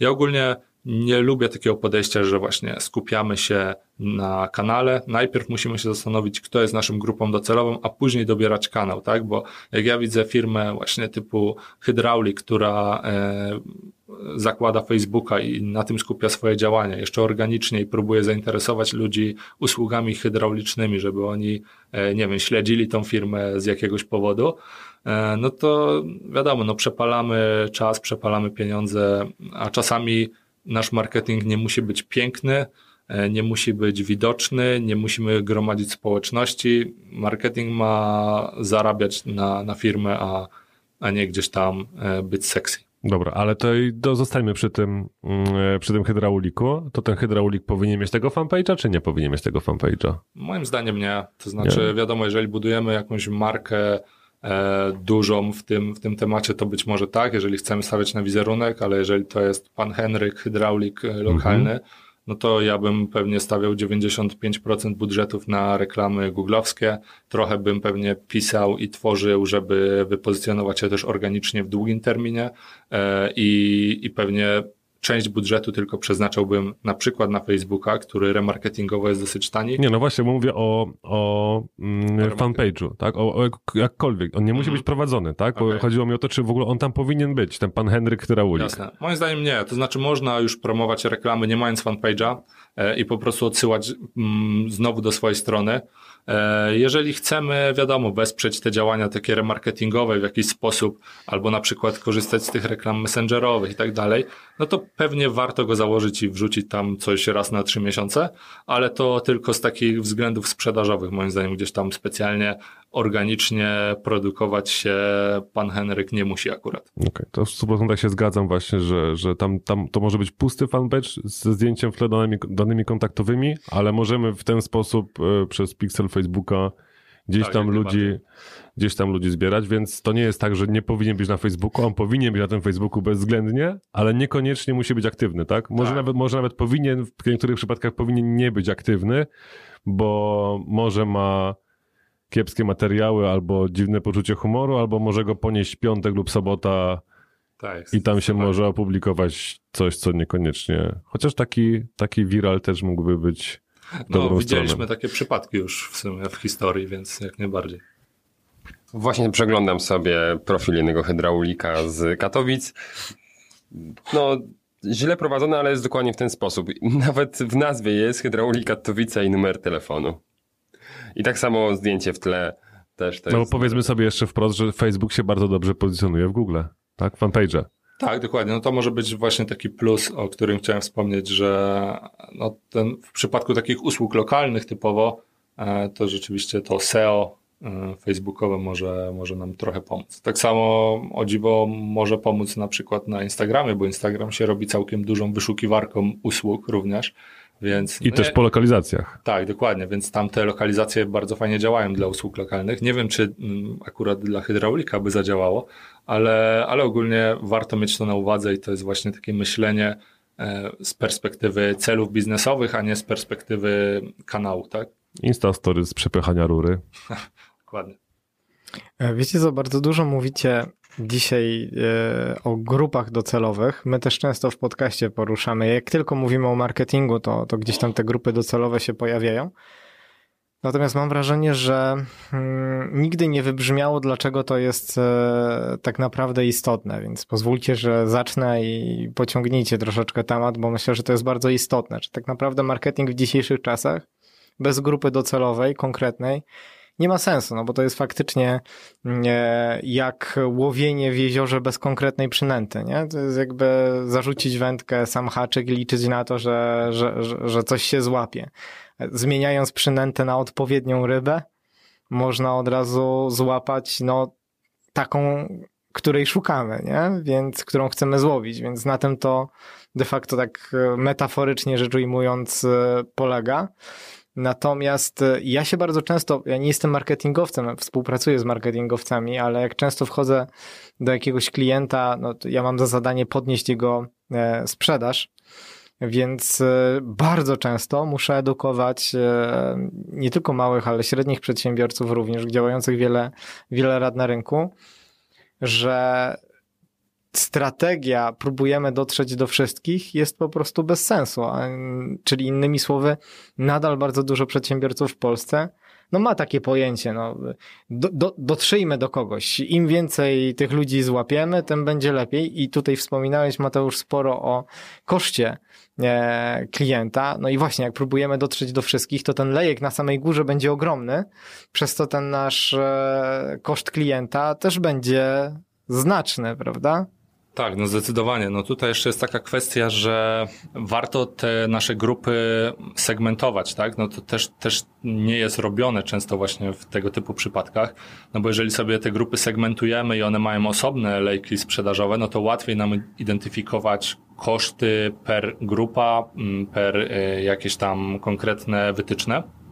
Natomiast rzeczywiście, jeżeli wszystkich wrzucamy do jednego wora, no to, no to te koszty pozyskania klienta ostateczne będą bardzo dużo, no bo przepalamy pewnie 90% budżetu na osoby, które w ogóle nas nie interesują, na dotarcie do tych osób, które w ogóle nas nie interesują. Dlatego tutaj jest, myślę, ważne mierzenie e, tego, kto u nas kupuje, kto do nas trafia, co robi na przykład na naszej stronie, w sklepie i tak dalej.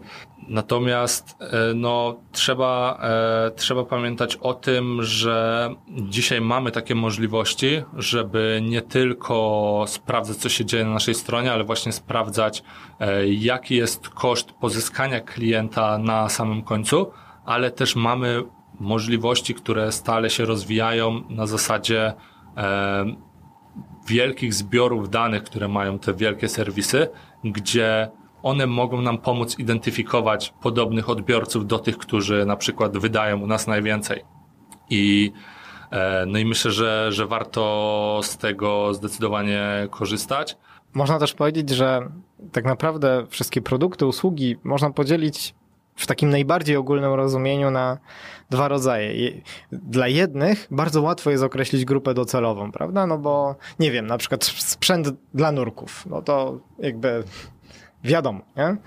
E, wiadomo kogo szukamy, wiadomo gdzie, go, gdzie tych ludzi szukać, ale może możemy... być nurek głębinowy. Ale okej, E, więc tym lepiej, no możemy Mhm. sobie jeszcze lepiej stargetować. E, Natomiast e, no, są takie branże, gdzie de facto no każdy, do każdego chcemy dotrzeć, prawda? Ja słuchajcie, na szkoleniach, jak, jak mam e, z e, działań sprzedażowych, jak pozyskiwać klientów, zawsze używam takiego e, dosyć jaskrawego przykładu, jak reklamy telewizyjne piwa. No bo de facto umówmy się, no piwo jest takim produktem, którego można targetować do każdego dorosłego człowieka, prawda? No i teraz jednak mamy e, taką firmę jak Lech, która targetuje ewidentnie do młodych ludzi, odpowiednio robiąc marketing. I mamy taką firmę jak Warka, czy firmę, markę jak Warka, która z kolei jest targetowana do, e, no, Kibiców. no i, no i nie bójmy się tego słowa takich, e, takich jak my, Paweł. Takich już tatusiów, którzy czasem sobie wychodzą z kolegami na piwo nie? Jeszcze lubią się poczuć młodzi, ale tak naprawdę tylko jak żona pozwoli. Chyba twoja. No ale tak, ale to jest jakby bardzo jaskrawy przykład tego, że można jeden i ten sam produkt sprzedawać zupełnie inaczej. Jeżeli mamy jakiś jako przedsiębiorca, nawet mały, produkt, który właściwie chcemy trafić do każdego, dobrze jest, powiedzcie, jeżeli się mylę, ale moim zdaniem dobrze jest wybrać sobie grupę docelową, jednak, bar, jednak węższą, czy grupy, bo ich może być więcej, tak? E, natomiast wybrać sobie grupy, do których ja będę chciał e, trafiać, czyli wybrać sobie taką, do której ja uważam, że naj, najlepiej będzie trafić.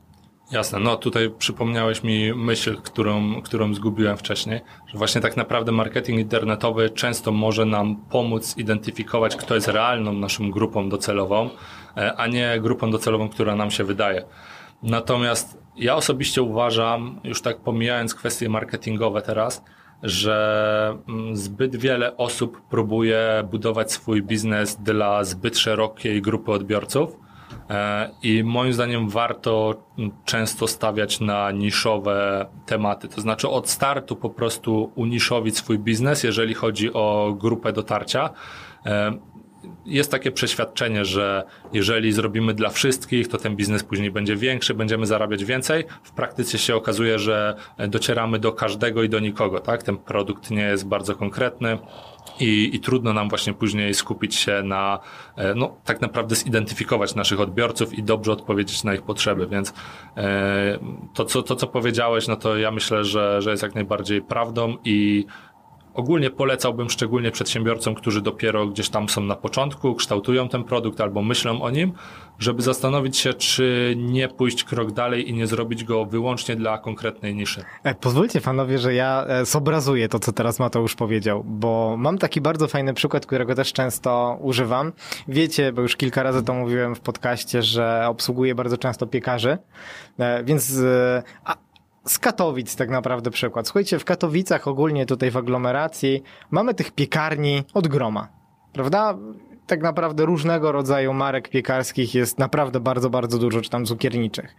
E, I czy widzieliście kiedyś e, jakąś taką piekarnię, jakieś takie miejsce, w których byłyby jakieś kolejki na kilkanaście, kilkadziesiąt minut stania? Tak. Jakie? Jakie piekarnie? Znaczy nie musisz wy wymienić nazw, ale jakby przybliż. Malutkie. Malutkie, ja... Czy... Mm, średnio higieniczne na pierwszy rzut oka, w sensie takiej, mówię z zewnątrz, elewacja na przykład, tak? E, bez żadnych szyldów i tak dalej, tak dalej, to są już... E, tutaj jesteśmy bardzo w okolicy takiej małej piekarni, gdzie tutaj regularnie są wywiady e, z ludźmi podczas e, tłustego czwartku. Tutaj to, to ludzie koczują. Bącz, pączkarnie bardziej nawet ale, dla mnie ale, dokład, ale dokładnie ja to właśnie wyciągam. Słuchajcie, na ulicy 3 Maja w Katowicach, to jest ta, która jest tuż obok Galerii Katowickiej, jeżeli ktoś Katowic e, nie zna, czyli samo centrum, tuż przy dworcu PKP. E, jest przynajmniej kilka różnych piekarni, to takich topowych, e, jeżeli chodzi o wizualizację, o to jak tam wygląda, o to jakie produkty sprzedają. I jest pewna pączkarnia, Słowik. I słuchajcie, E, jeżeli chodzi to jest o taki old school, tak? Tak, jeżeli chodzi o sam e, jakby tłusty czwartek, dobrze, że, że, że, że temat podjąłeś, tam są kolejki na 5 godzin. Nie, nie żartuję. To jest dosłownie, to, to jest, ktoś to policzył, no, no, bo stał w tej kolejce 5 godzin stania i ludzie stoją. Ja bym kiedyś chciał, już tak ci wtrącę się, chciałbym kiedyś zamówić naprawdę badania psychologiczne dla ludzi, którzy tam stoją. Prawda? A, ale z drugiej strony, słuchajcie, jeżeli chcecie w takich godzinach, w których no, kończą ludzie pracę albo zaczynają pracę, kupić sobie tam coś, też musicie kilkanaście minut często e, stać. I teraz czym różnią się oni od całej reszty. Specjalizacją właśnie. Oni poszli, tak jak Mateusz powiedziałeś, o krok dalej. Oni mają tylko i wyłącznie pączki, ale dzięki temu, że mają tylko i wyłącznie pączki, mogą je robić w takich kształtach, smakach, jakich nikt inny nie ma czasu po prostu robić, bo jak ktoś chce robić wszystko, no to siłą rzeczy musi sobie wybierać jakieś konkretne produkty yy, i z danego rodzaju robić mało. Pączkarnia Słowik ma kilkanaście różnych e, rodzajów pączków, kilka kształtów e, i bardzo często korzysta z nadzień, które są e, oparte o owoce sezonowe, tak? Więc no właśnie. Jasne, no ja się jak najbardziej zgadzam i tutaj mówimy o takich kwestiach rzemieślniczych nawet bardziej, takich biznesach, ale mm, biznesy takie, które być może będą bliższe dla, dla słuchaczy, e, szczególnie młodszych, czyli jakieś biznesy IT, usługowe i tak dalej, no to, to, to, to również jest do zastosowania, tak? Bo jeżeli, nie wiem, znam się na robieniu stron internetowych, no to mm, wchodząc dzisiaj na rynek robienia stron internetowych, ciężko nam będzie rywalizować, tak? Mamy Pawła, który robi strony internetowe od nastu lat, e, no to jak, jak, mamy, jak mamy na przykład rywalizować jako student, który, który chce sobie dorobić. E, natomiast jeżeli my się wyspecjalizujemy w robieniu stron internetowych dla, nie wiem, e, piekarni, tak, no to będziemy doskonale wiedzieli, jak te piekarnie funkcjonują, czego potrzebują i tak dalej. Łatwiej nam to będzie komunikować, łatwiej też będzie e, serwować usługi, które będą e, wyżej marżowane, tak, bo, bo nie musimy się bić ceną, bo mamy pewną wartość, której nie mają inni. Więc ja ogólnie jestem mm, dużym fanem e, niszowości w biznesie i uniszawiania swojej, swojej specjalizacji. I myślę, że że to będzie pewien trend na rynku, który, który już widać, ale wciąż jest rzeczywiście często takie myślenie, że im szersza grupa, tym lepiej, a, a moim zdaniem jest zupełnie odwrotnie, szczególnie na starcie, bo to, co moim zdaniem jest też ważne, jeżeli my uniszawiamy biznes, to później wraz z rozwojem tego biznesu, gdy zgarniamy coraz większy procent e, danego rynku niszowego, zdecydowanie, zdecydowanie łatwiej jest go rozwijać, tak? Łatwiej jest procesować ten biznes, i łatwiej jest go skalować niż biznes, który e, odpowiada na potrzeby dziesięciu różnych grup docelowych i musi korzystać z setek narzędzi na przykład, tak? Plus to, co mówiliśmy w zeszłym odcinku, na przykładzie Michała Cudotwórni, że można tutaj dywersyfikować nasz biznes, tworząc osobne marki. Dokładnie. Takie mikro, mikrobrandy nawet, tak? I, i, I jak najbardziej. Przedsiębiorcy z wyboru. Podcast dla naznaczonych biznesem. To pytanie jeszcze, które mm, jest popularne, odpowiedzi na nie są średnio popularne, a nawet jak są popularne, to ludzie się z nimi nie zgadzają. Lepiej dłubać samemu, czy zlecać na zewnątrz, według ciebie?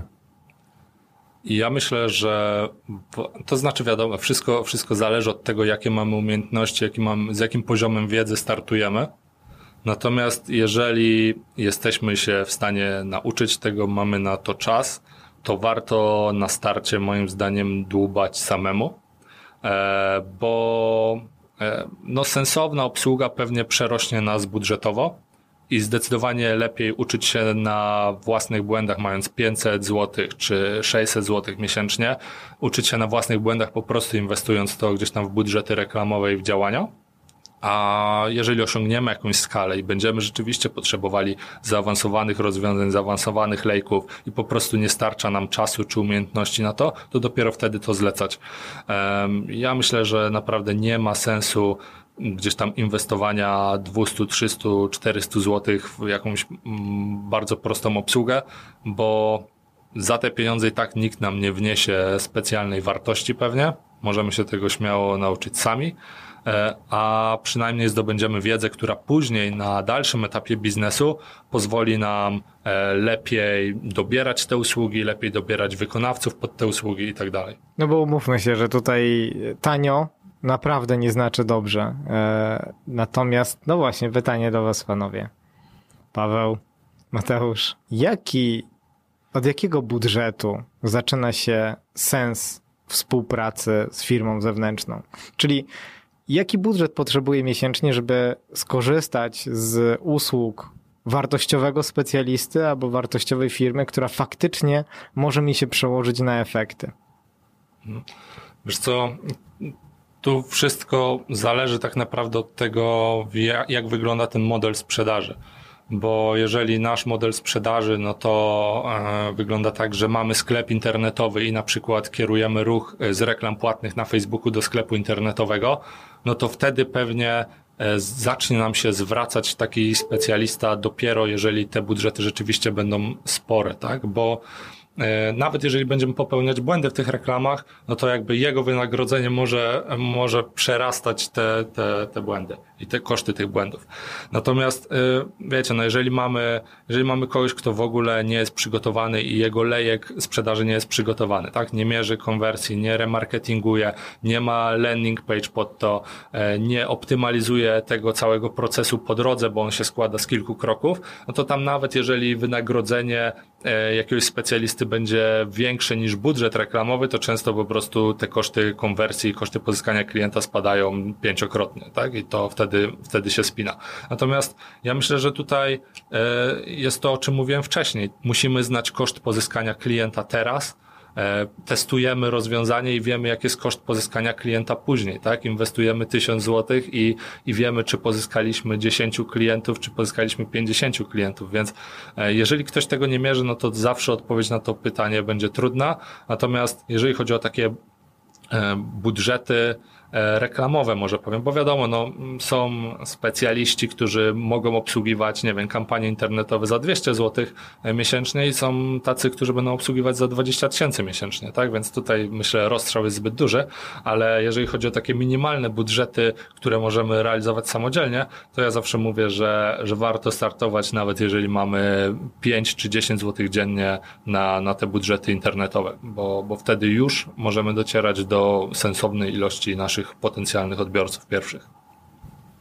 Ja jestem w tej innej grupie, która twierdzi, że lepiej zlecać i w tym czasie robić coś, co rozwinie nasz biznes pod względem jakości usług, bo docelowo te koszty, patrząc na dzienne albo godzinowe e, w skali miesiąca, koszty obsługi zewnętrznej są na tyle niskie, że naprawdę e, ja, ja na miejscu tego przedsiębiorcy wolałbym tą godzinę dłużej spać na przykład, tak? Czy nawet pół godziny dłużej, dłużej czy te 45 minut. Jasne, znaczy ja się tutaj jak najbardziej zgadzam e, z tym, że wiesz, ja, ja zawsze mówię, że e, w biznesie jest tak, że albo masz więcej czasu, albo masz więcej pieniędzy, nie? I w tym e, jest, jest, jest taki, e, taki okres w każdym biznesie, gdzie masz zdecydowanie zbyt dużo czasu i zdecydowanie zbyt mało pieniędzy i to pewnie jest okres, e, w którym można próbować tego typu rozwiązań. Później już nie, tak? Później już wiadomo, że warto e, zlecać czy to swoim ludziom, którym zatrudniamy, czy gdzieś tam na zewnątrz e, podmiotom trzecim. E, wiadomo, no, no kwestia, kwestia delegowania zadań i skupiania się na tym, na czym się znamy, a, a nie podejścia holistycznego, bo, bo to nie przyniesie nic dobrego, tak? Usług księgowych też nie polecam robić samemu, ale może jak ktoś nie ma 200 zł na księgową na starcie, no to może niech tam sobie ogarnie temat, nie wiem, przez narzędzia internetowe To niech, pójdzie na, 30 zł. to niech pójdzie na etat. O, na przykład, nie? Tutaj ja też stoję na tym stanowisku co e, Mateusz, bo wydaje mi się, że dużo fajniej się zleca rzeczy na zewnątrz, gdy masz choćby drobne pojęcie, co zlecasz. Bo gdy, nie wiem, Paweł, jak ty uważasz, no, gdy pójdziesz do firmy i powiesz, proszę mi zrobić marketing, wiesz, no to to już my boli. Mamy, my mamy tak, że nawet jak ktoś nie ma zielonego pojęcia, to zdarza się niekiedy, że ktoś w ogóle nie chce słuchać o, o tym merytorycznie, ale my zawsze tłumaczymy co, dlaczego i, i, i dlaczego akurat w ten sposób działamy. Tak? Na, na tej zasadzie, więc y, próbujemy ewangelizować też wiedzę, y, bo to jest bardzo ważne, bo y, jak ktoś bardzo nie chce, to ja podaję argument taki, że musi ktoś wiedzieć, za co ewentualnie może nas opierdolić. No tak, tylko I że to- i wiesz, to- nawet jak ty wyewangelizujesz, a ta osoba na przykład nigdy nie widziała, e, nie wiem, menadżera firmy, tak? Na Nie, o, no, no, no to nie ginie, menadżer firmy nie ginie na Facebooku, to też postawmy sprawę jasno, tak? Nie przenośmy tam witryn, stron, fanpage'y, nie. Ja słuchajcie, chciałem tylko zwrócić na jedną rzecz uwagę. My w studio, mówię tutaj e, do słuchaczy, my w studio mamy dwóch dobrych specjalistów od marketingu. e, Na tom i, i okej, tutaj to co powiedział Paweł, że on edukuje klientów, no to tak robią dobrzy specjaliści. Ale za budżety rzę- rzę- rzędu 200 zł, 500 zł nie traficie do takich ludzi. I oni nie będą was edukować odnośnie tego, jak robić marketing i tak dalej. Oni chętnie przytulą to 5 stówek i zrobią czary, mary, hokus pokus. Nie ma. Nie ma pięciu I nie da się tego zmierzyć, wie pan. Nie da się tego zmierzyć, bo to. No, właśnie. Ale ja tu jeszcze chciałem, e, jak najbardziej się zgadzam, chciałem jeszcze podpisać, podpytać, dopóki nam temat za daleko nie ucieknie, o ten koszt e, pozyskania klienta. Bo już tu ten temat się przewinął parę razy. A co w momencie, gdy firma do tej pory nie wydawała kasy na marketing? Klienci po prostu przychodzili. Czy jesteśmy w stanie w tym momencie mierzyć koszt pozyskania klienta? No bo przyjdziesz do, do firmy, no i powiesz, no dobrze byłoby, żebyśmy mogli tak zmierzyć kampanię przed, po, prawda, jej skuteczność, to za koszt pozyskania klienta, prawda, no i długość życia klienta. I powiedzmy, no to drugie, gdzieś tam e, jest ktoś w stanie w miarę może wykminić, ale no to pierwsze, no panie, ale do tej pory złotówki nie dałem marketing, więc dla mnie koszt pozyskania klienta to jest zero. No tak, Michał, tylko my wiesz, skupiamy się na skupiamy się na marketingu internetowym, bo on jest mierzalny. Moim zdaniem, wiesz, takie, mm, takie działania typu polecenia, one są fajne, ale ciężko mierzalne niestety, nie? Bo tutaj nie mamy wpływu na, na, wiele, na wiele czynników tego całego procesu. Okej, no tak, e, skupiamy się na marketingu internetowym, no ale dobra, postawiłem stronę e, 5 lat temu, wydałem na nią 3000 zł i co, rozumiem, że teraz ja mam rozłożyć te 3000 na, na wszystkich klientów, których pozyskałem i ja tam generalnie nie, nie, nie podejmowałem żadnych działań promocyjnych, nie kupowałem AdWordsów, e, nie, nic, nic, nic nie było robione jakoś tak szczególnie, tak? No, no zostały raz napisane artykuły na jakiegoś bloga, no i tam po prostu sobie funkcjonuje, ludzie piszą maile, ja tam tego nie promuję jakoś specjalnie. Biznes się kręci. Jasne, to znaczy wiesz, jeżeli masz stronę internetową, no to pewnie jesteś w stanie mm, źródła tych klientów zmierzyć i jakby koszt e, tych źródeł też. Czasami źródła, wiadomo, są organiczne, na, na które nie wydajesz bezpośrednio pieniędzy, e, no ale to wtedy, wtedy jakby widzisz, jaki efekt przynosi ta strona, jaki ruch przynosi ta strona, możesz sobie podzielić przez, przez przychody, które, które generuje z tych klientów. Natomiast no wiadomo, że nie wszystko jest mierzalne. Ja mówię bardziej o takim mierzalnym procesie, tak? czyli procesie, który my planujemy od A do Z, od, od, od pierwszego jakiegoś kontaktu z klientem do sprzedaży internetowo i to, to jest mierzalne i na to większość firm będzie stawiać. I jakby często będą trafiać do nas klienci poza kanałami, które sobie zaplanujemy bardzo dokładnie, ale myślę, że trzeba traktować takich klientów jako bonus. Warto oczywiście mierzyć, co się później z nimi dzieje, czyli klient, który trafia do nas, nie wiem, organicznie z wyszukiwarki, bo znalazł nas gdzieś na trzeciej stronie w Google, co się z nim dzieje, jak jaka jest właśnie jego średnia długość życia i te dane też są przydatne, tak, bo jeżeli później widzimy, że ten klient żyje dłużej, no to może warto inwestować w SEO, w pozycjonowanie, tak, i, i, i w ten sposób funkcjonować. Okej, no właśnie teraz mówimy o cyklu życia klienta, tak, i, i o tym, że ona zostaje, ale no gdzie to śledzić? Bo wyprowadź mnie z błędu, bo się totalnie nie znam. Google Analytics nam pokaże to do momentu, gdy ta osoba skąd do nas trafiła, tak? Ale no, gdy my już zaczęliśmy ją obsługiwać, no i ona już jest... em, ona trafia do nas potem z dobrego doświadczenia. To nie wiem, pisać sobie w Excelu, że klient X, no pierwszą fakturę no tam, czy w programie księgowym wystawiliśmy mu w styczniu, a potem wrócił do nas w marcu, e, czerwcu, wrześniu i w listopadzie i potem dzielimy to jakoś. Jak, czy są jakieś narzędzia, no w jaki sposób mamy sprawdzać, ile my tak naprawdę możemy to weryfikować? Czy to jest wszystko zawsze, wiecie, Excel i sobie z tego wpisywanie, czy są jakieś narzędzia, z których da się korzystać, które nam to ładnie policzą? Pewnie zaraz padną trzy literki. CRM. Dokładnie, chciałem powiedzieć CRM.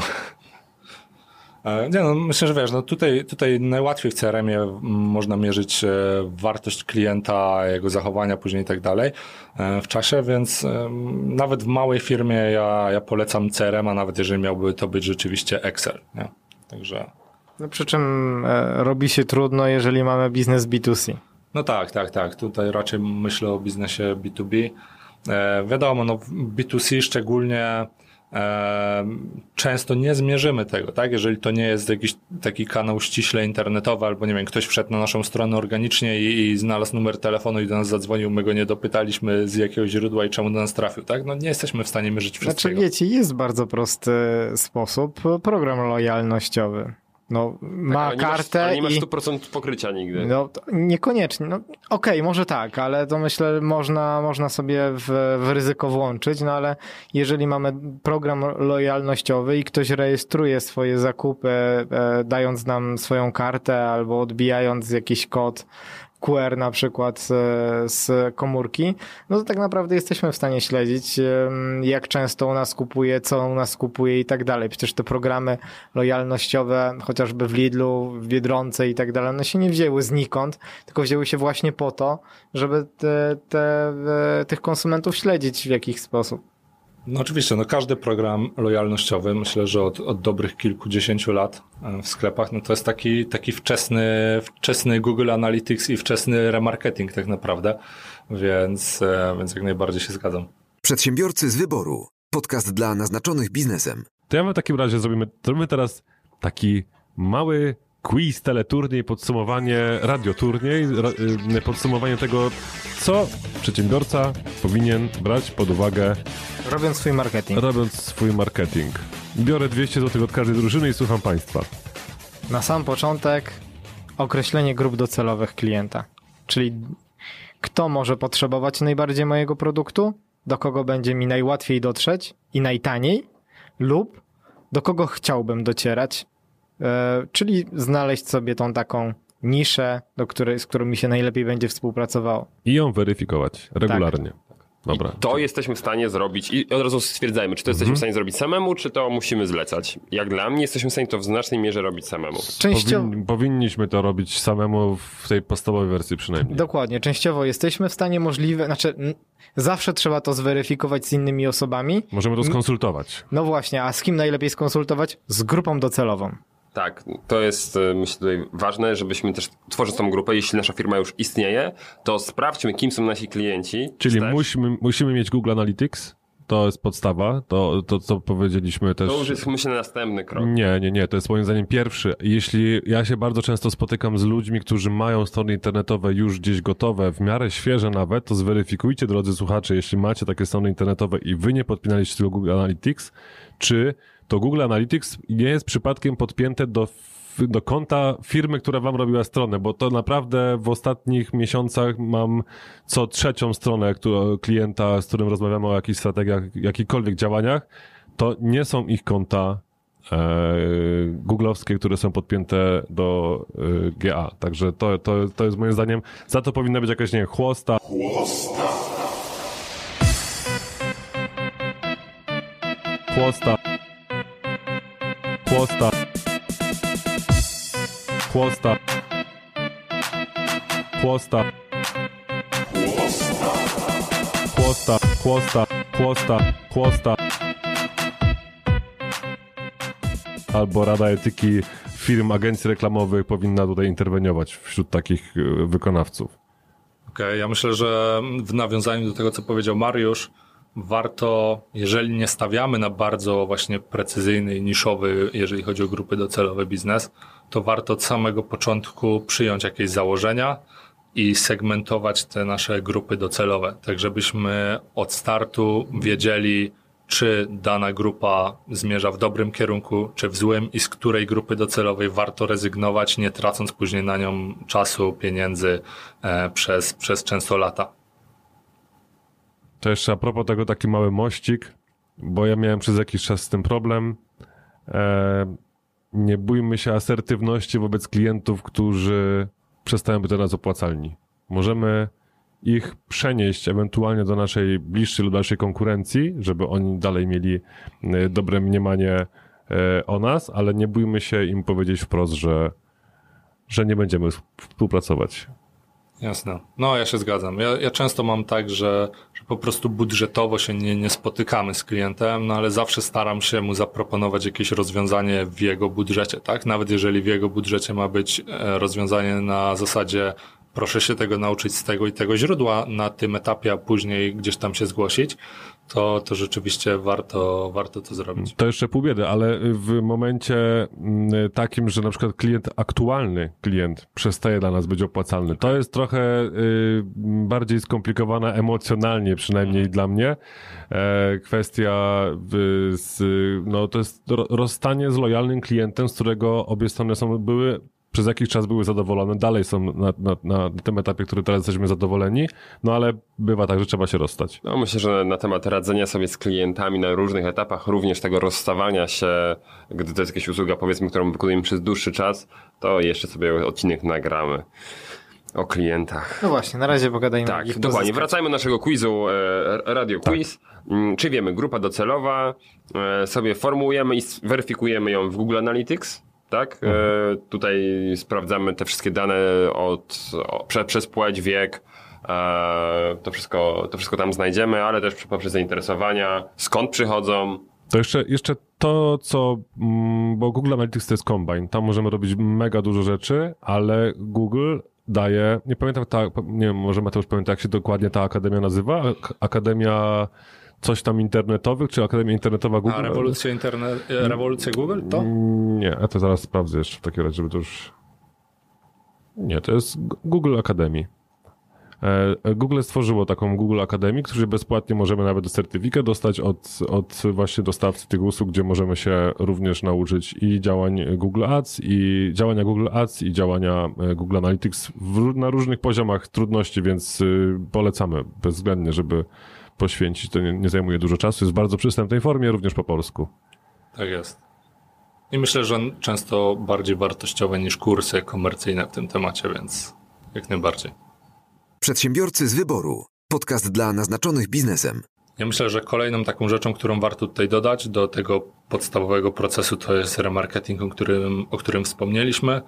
Yy, Przede wszystkim dlatego, że pozyskanie klienta zawsze będzie droższe niż, niż utrzymanie klienta i to samo tyczy się jakby procesu przed zakupem, tak? Czyli pozyskanie pierwszej uwagi klienta jest zawsze droższe niż e, pozyskanie tej uwagi e, od klienta, który już nas kojarzy, już nas zna i, i gdzieś tam zaangażował się w naszą markę wcześniej. Okej, czyli co, krok, krok następny. Zakładamy Facebooka i podpinamy Google yy, mm, i podpinamy piksela Facebooka do naszej strony internetowej. Okej, czyli co, remarketing. Czyli mi- mielimy klientów, którzy są dla nas najtańsi. Mhm. Ja bym tutaj e, troszeczkę więcej powiedział na temat lejka sprzedaży, no bo dużo też znowu mówimy o tym, a to jest e, jakby e, dobry moment na to, żeby chyba określić, co to dokładnie jest. Mamy na początku dużo różnych działań, żeby zwrócić uwagę różnych grup docelowych, które jednak mamy jakoś e, określone i później przepychamy tego klienta przy kolejnych kontaktach, tam gdzie chcemy, do kolejnych e, etapów tego lejka, czyli do konkretnych elementów ko- kolejnego kontentu, wartości, którą gdzieś tam dajemy. I tutaj dla, dlatego o tym teraz powiedziałem, bo na przykład na Facebooku możemy mieć jakąś reklamę, która prowadzi bezpośrednio do naszego bloga na stronie internetowej, a z kolei z tego bloga na stronie internetowej możemy przekierowywać klientów już takich bardziej wyedukowanych do Ogrzanych. do ogrzanych e, do naszej strony sprzedażowej, która może być na tej samej stronie www po prostu inną zakładką, ale chodzi o to, żeby e, tam już miał e, opcję jakiegoś kontaktu, połączenia się z nami, już konkretnie i bardzo, bardziej konkretnie już poznał samą usługę, bo najgorsze, co można zrobić w marketingu, już dużo razy to o tym mówiliśmy, w sensie dużo najgorszych rzeczy można zrobić, ale to też nie jest chyba najlepsze, żeby na, na dzień dobry próbować sprzedać, tak?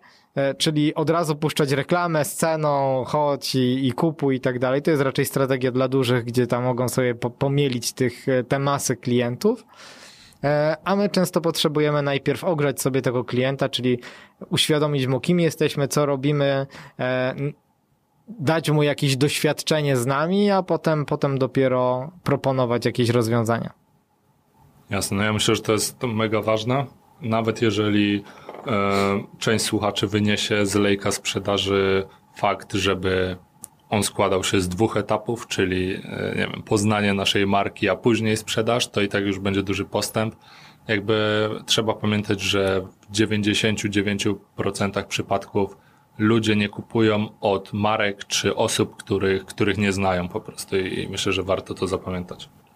Ja w końcu muszę wygrzebać te badania, mm, o których kiedyś czytałem, że zanim zrobimy interes daną marką, tak w pełni mm, świadomie i że zaufamy jej, no to ona musi nam się opatrzeć kilkanaście razy. To jest, i, i, I to w różny sposób, prawda? To może być właśnie ten remarketing, który gdzieś z nami chodzi, bo kiedyś byliśmy u nich na stronie. To może być reklama na aucie, to może być billboard. Chodzi o to, żebyśmy utrwalili sobie choćby ten logotyp, który w jakiś sposób no, wiemy, że to dobra, to nie jest przypadkowa, no bo w końcu gdzieś ich tam widzieliśmy, prawda? My możemy nie kojarzyć gdzie, ale zaczynamy kojarzyć, okej, to jest chyba firma, która gdzieś tam funkcjonuje, bo gdzieś się na nią natykam. Tak, to jest jakieś magiczne gdzieś, ale dzięki temu no, w głowie nam się tworzy miejsce związane z po prostu daną e, marką. To może też być newsletter, to może być e, grupa zamknięta na Facebooku, tak, gdzie dokładnie. dajemy jakąś wartość. Przedsiębiorcy z wyboru. Podcast dla naznaczonych biznesem. Mamy grupę docelową, zbadaliśmy ją, ułożyliśmy jako tako jakiś lejek, czyli mamy plan w ogóle, co z tym klientem chcemy zrobić. Ja rozumiem na takim bardzo podstawowym poziomie, więc ja, ja, ja tyle zrozumiałem z tego, o czym mówiliście. I co dalej? No to chyba to, co powiedział Mateusz, e, czyli mierzymy koszt pozyskania cały czas. Tak, mierzymy koszt pozyskania i klienta, ale to, co możemy robić też, no to koszt pozyskania konwersji na wcześniejszych etapach i to też warto robić, bo często jest tak, że w naszym lejku po prostu jest jakaś dziura, gdzieś ci klienci odpadają w bardzo dużym procencie.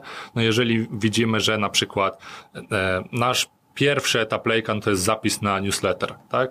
E, no to tam też możemy mierzyć, ile kosztuje nas jedna osoba, która zapisała się na newsletter. Później, nie wiem, nasz drugi etap lejka to jest osoba, która e, obejrzała cały nasz jakiś film, tak? I, I mierzmy, ile kosztuje nas osoba, która obejrzała ten film. Więc e, no, po prostu uda nam się często zidentyfikować jakieś dziury, jakieś problemy na wcześniejszych etapach lejka, no co ostatecznie powoduje, że koszt pozyskania klienta jest wyższy, tylko problemem nie jest to, że oferta jest zła i tak dalej, tylko gdzieś tych klientów po prostu gubimy. E, Natomiast takie narzędzie, które, które może nam w tym pomóc i które ja mocno polecam, to są, to są testy AB, czyli po prostu em, twórzmy dwie, trzy wersje danego rozwiązania e, na, na różnych etapach i sprawdzajmy, jak to rozwiązanie wpływa na żywo na, na naszych klientów, tak? Czy, e, czy strona, która jest e, z szerokim, obszernym opisem, e, jest lepsza, czy może strona z zapisu na newsletter, gdzie ten opis jest ograniczony do jednego zdania. Także testy AB myślę, że, że warto wprowadzić do, do swojego wachlarza marketingowego. Ja bym to jeszcze uzupełnił o, o taką informację, że trzeba pamiętać o tym, że ten lejek marketingowy zawsze e, na, samym, na samej górze składa się z kilku źródeł, no bo tak samo działania marketingowe najlepiej jest dywersyfikować, czyli mieć kilka różnych. No i to, co powiedziałeś Mateusz, dzięki temu badaniu e, poszczególnych konwersji, czyli jak nam konwertuje e, kontakt do klienta, czy lead, e, na, konkret, na kolejne etapy, widzimy, który z tych lejków jest najbardziej, czy tych początków jest najbardziej właściwy, czyli w który wrzucić więcej kasy, a w który może mniej, a może go całkowicie zlikwidować, bo, bo, bo nie przynosi żadnych efektów, nie? Dobra, dobra, to kiedy ja mogę w końcu sprzedawać i domykać klienta? Cały czas. Nawet musisz. Ale to już teraz, tak? Można? Po tym jak sobie to wszystko pobadałem? W sumie ja myślę, Michał, że to jest, e, to jest dobra uwaga, bo e, domykanie klienta to często, e, często jest właśnie jakiś taki element, o którym zapominamy, nawet jak e, przeprowadzimy go przez cały ten lejek, tak? I e, dla przykładu, nie wiem, mamy klienta, który przeszedł przez pięć etapów naszego lejka, zostawia nam kontakt, że on jest zainteresowany naszą usługą czy produktem i my się z tym klientem nie kontaktujemy albo kontaktujemy po tygodniu czy dwóch. E, I, i to jest największy problem, że my robimy pewne działania, po czym zupełnie przepalamy, przepalamy ten efekt na, na własne życzenia, więc myślę, że jeżeli, jeżeli e, ktoś, ktoś chce wdrożyć takie, takie tego, typu, tego typu strategie marketingu online, no to niech pamięta o tym, że na końcu trzeba jeszcze tego klienta domknąć, tak? Jeżeli on już jest ogrzany, gotowy na zakup, no to my musimy ten zakup dokończyć. O ile oczywiście nie jest jakiś tam produkt, który domykamy automatycznie, tak? Jakiś sklep internetowy na przykład, E, ale jeżeli sprzedajemy usługę, no to kontaktujmy się z tymi klientami szybko, kontaktujmy się e, z nimi regularnie, nie zapominajmy o nich i, i to, to naprawdę robi kolosalną różnicę. Wiecie co, ja bym porównał ten lejek marketingowy do sklepu IKEA. Bo jak jest zbudowany sklep IKEA? On jest ogromny, dwupoziomowy, zawsze chyba. E, No i trzeba przejść cały labirynt korytarzy, żeby dojść sobie do kasy. Ale jest zawsze jakieś dwa, trzy miejsca, w którym możemy skrócić sobie tą drogę i przejść od razu do kasy. No i właśnie za każdym razem na, e, w lejku, do lejka sprzedaży wpadają nam przynajmniej dwa rodzaje klientów. Tacy, którzy są właściwie go, od razu gotowi kupić to co, to, co dla nich mamy i tacy, którzy muszą być najpierw doedukowani, po stykać się z naszą marką kilka, kilkanaście razy, tak jak Michał powiedziałeś. No i właśnie powinniśmy na każdym etapie lejka mieć możliwość przeprowadzenia tych już zdecydowanych do ostatecznej części, czyli to zakupu. Wystarczy nie zapominać o tym, żeby ta opcja była, a ci klienci, którzy są na to gotowi, to będą to robić. Tak, ale to jest tak szalenie ważne, co teraz mówisz, bo kiedyś się spotkałem z tym, że ja byłem praktycznie gotowy na zakup, a widzę, że ktoś mnie dalej cisnął takim standardowym lejkiem. Ale dobra, no człowieku, ja już wiem, co chcę kupić, prawda? A nie, nie, ciśniemy. Ja mam wrażenie, że w tym momencie zamiast ogrzewać klienta, jak to się mówi, tak? Czyli przygotowywać go do zakupu, to my go ochładzamy.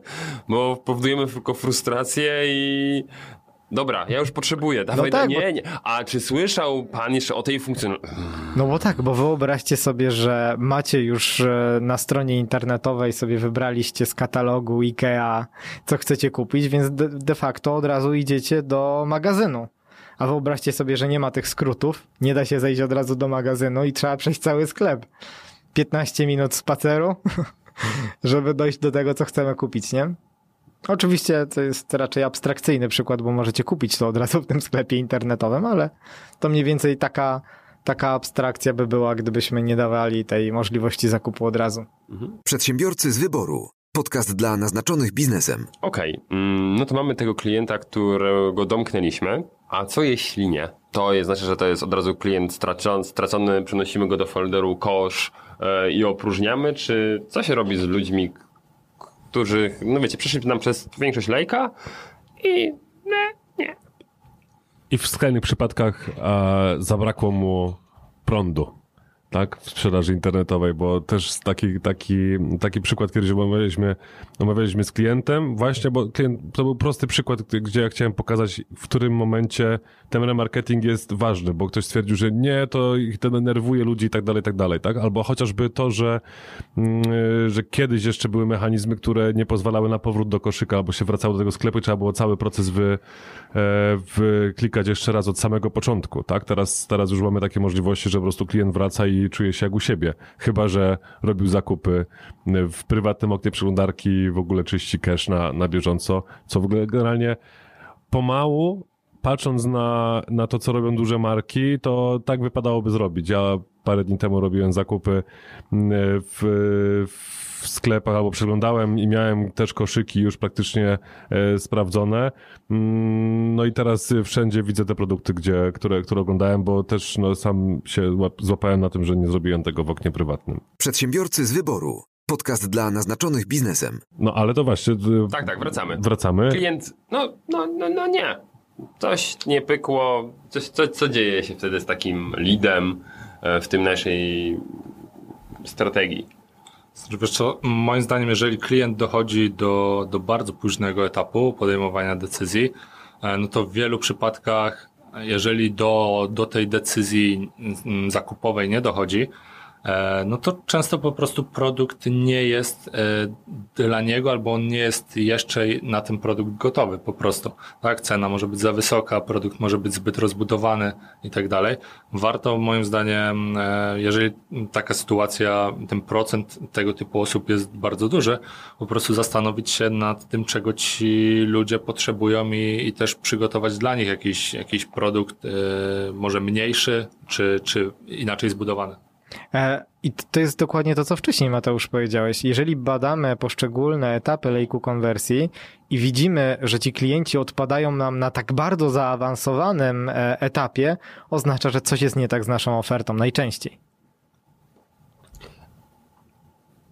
To pytanie o tych właśnie klientów, który, którzy wypadają z pewną fermentacją zadałem, bo zauważyłem, że firmy lubują się w tym, żeby poznać opinię o skorzystaniu z produktu, tak? No i mamy tutaj opinię, o cenę, o wszystko, wystawiaj opinię, tak? Ale ważne są też opinie, dlaczego, ten, Nie. dlaczego nie. Tak, a to, a to wymaga dużo więcej takiego zaangażowania i to dużo bardziej boli. I to wiem po swojej firmie, gdy, no wiecie, no przygotowanie eventu i oferty pod event, no to nie jest sklep internetowy, to wymaga od nas sporo pracy, tak? Za którą no, klient nam no, nie zapłaci za, za, zazwyczaj za to, że przygotowaliśmy mu ofertę. No dobra, i to i sprawdzasz, tak? Dzwonisz? Tak, i, a, Mhm. y, albo dzwonię, albo, albo mailuję, w zależności tutaj Mhm. od sytuacji. I wiecie, no jest tam jakiś termin, no i czekamy na odpowiedź, ta odpowiedź nie przychodzi, czasami przychodzi negatywna, więc wtedy od razu jak jest negatywna, że przykro mi, ale no nie wybraliśmy tej oferty, nie, albo w ogóle nie organizujemy, jak nie, nie organizujemy eventu w danym terminie, bo takie, te, takie rzeczy też się zdarzają, no to, no to się zdarza, tak? Mhm. E, ale jak nie wybraliśmy Państwa oferty, to ja od razu pytam, a dlaczego?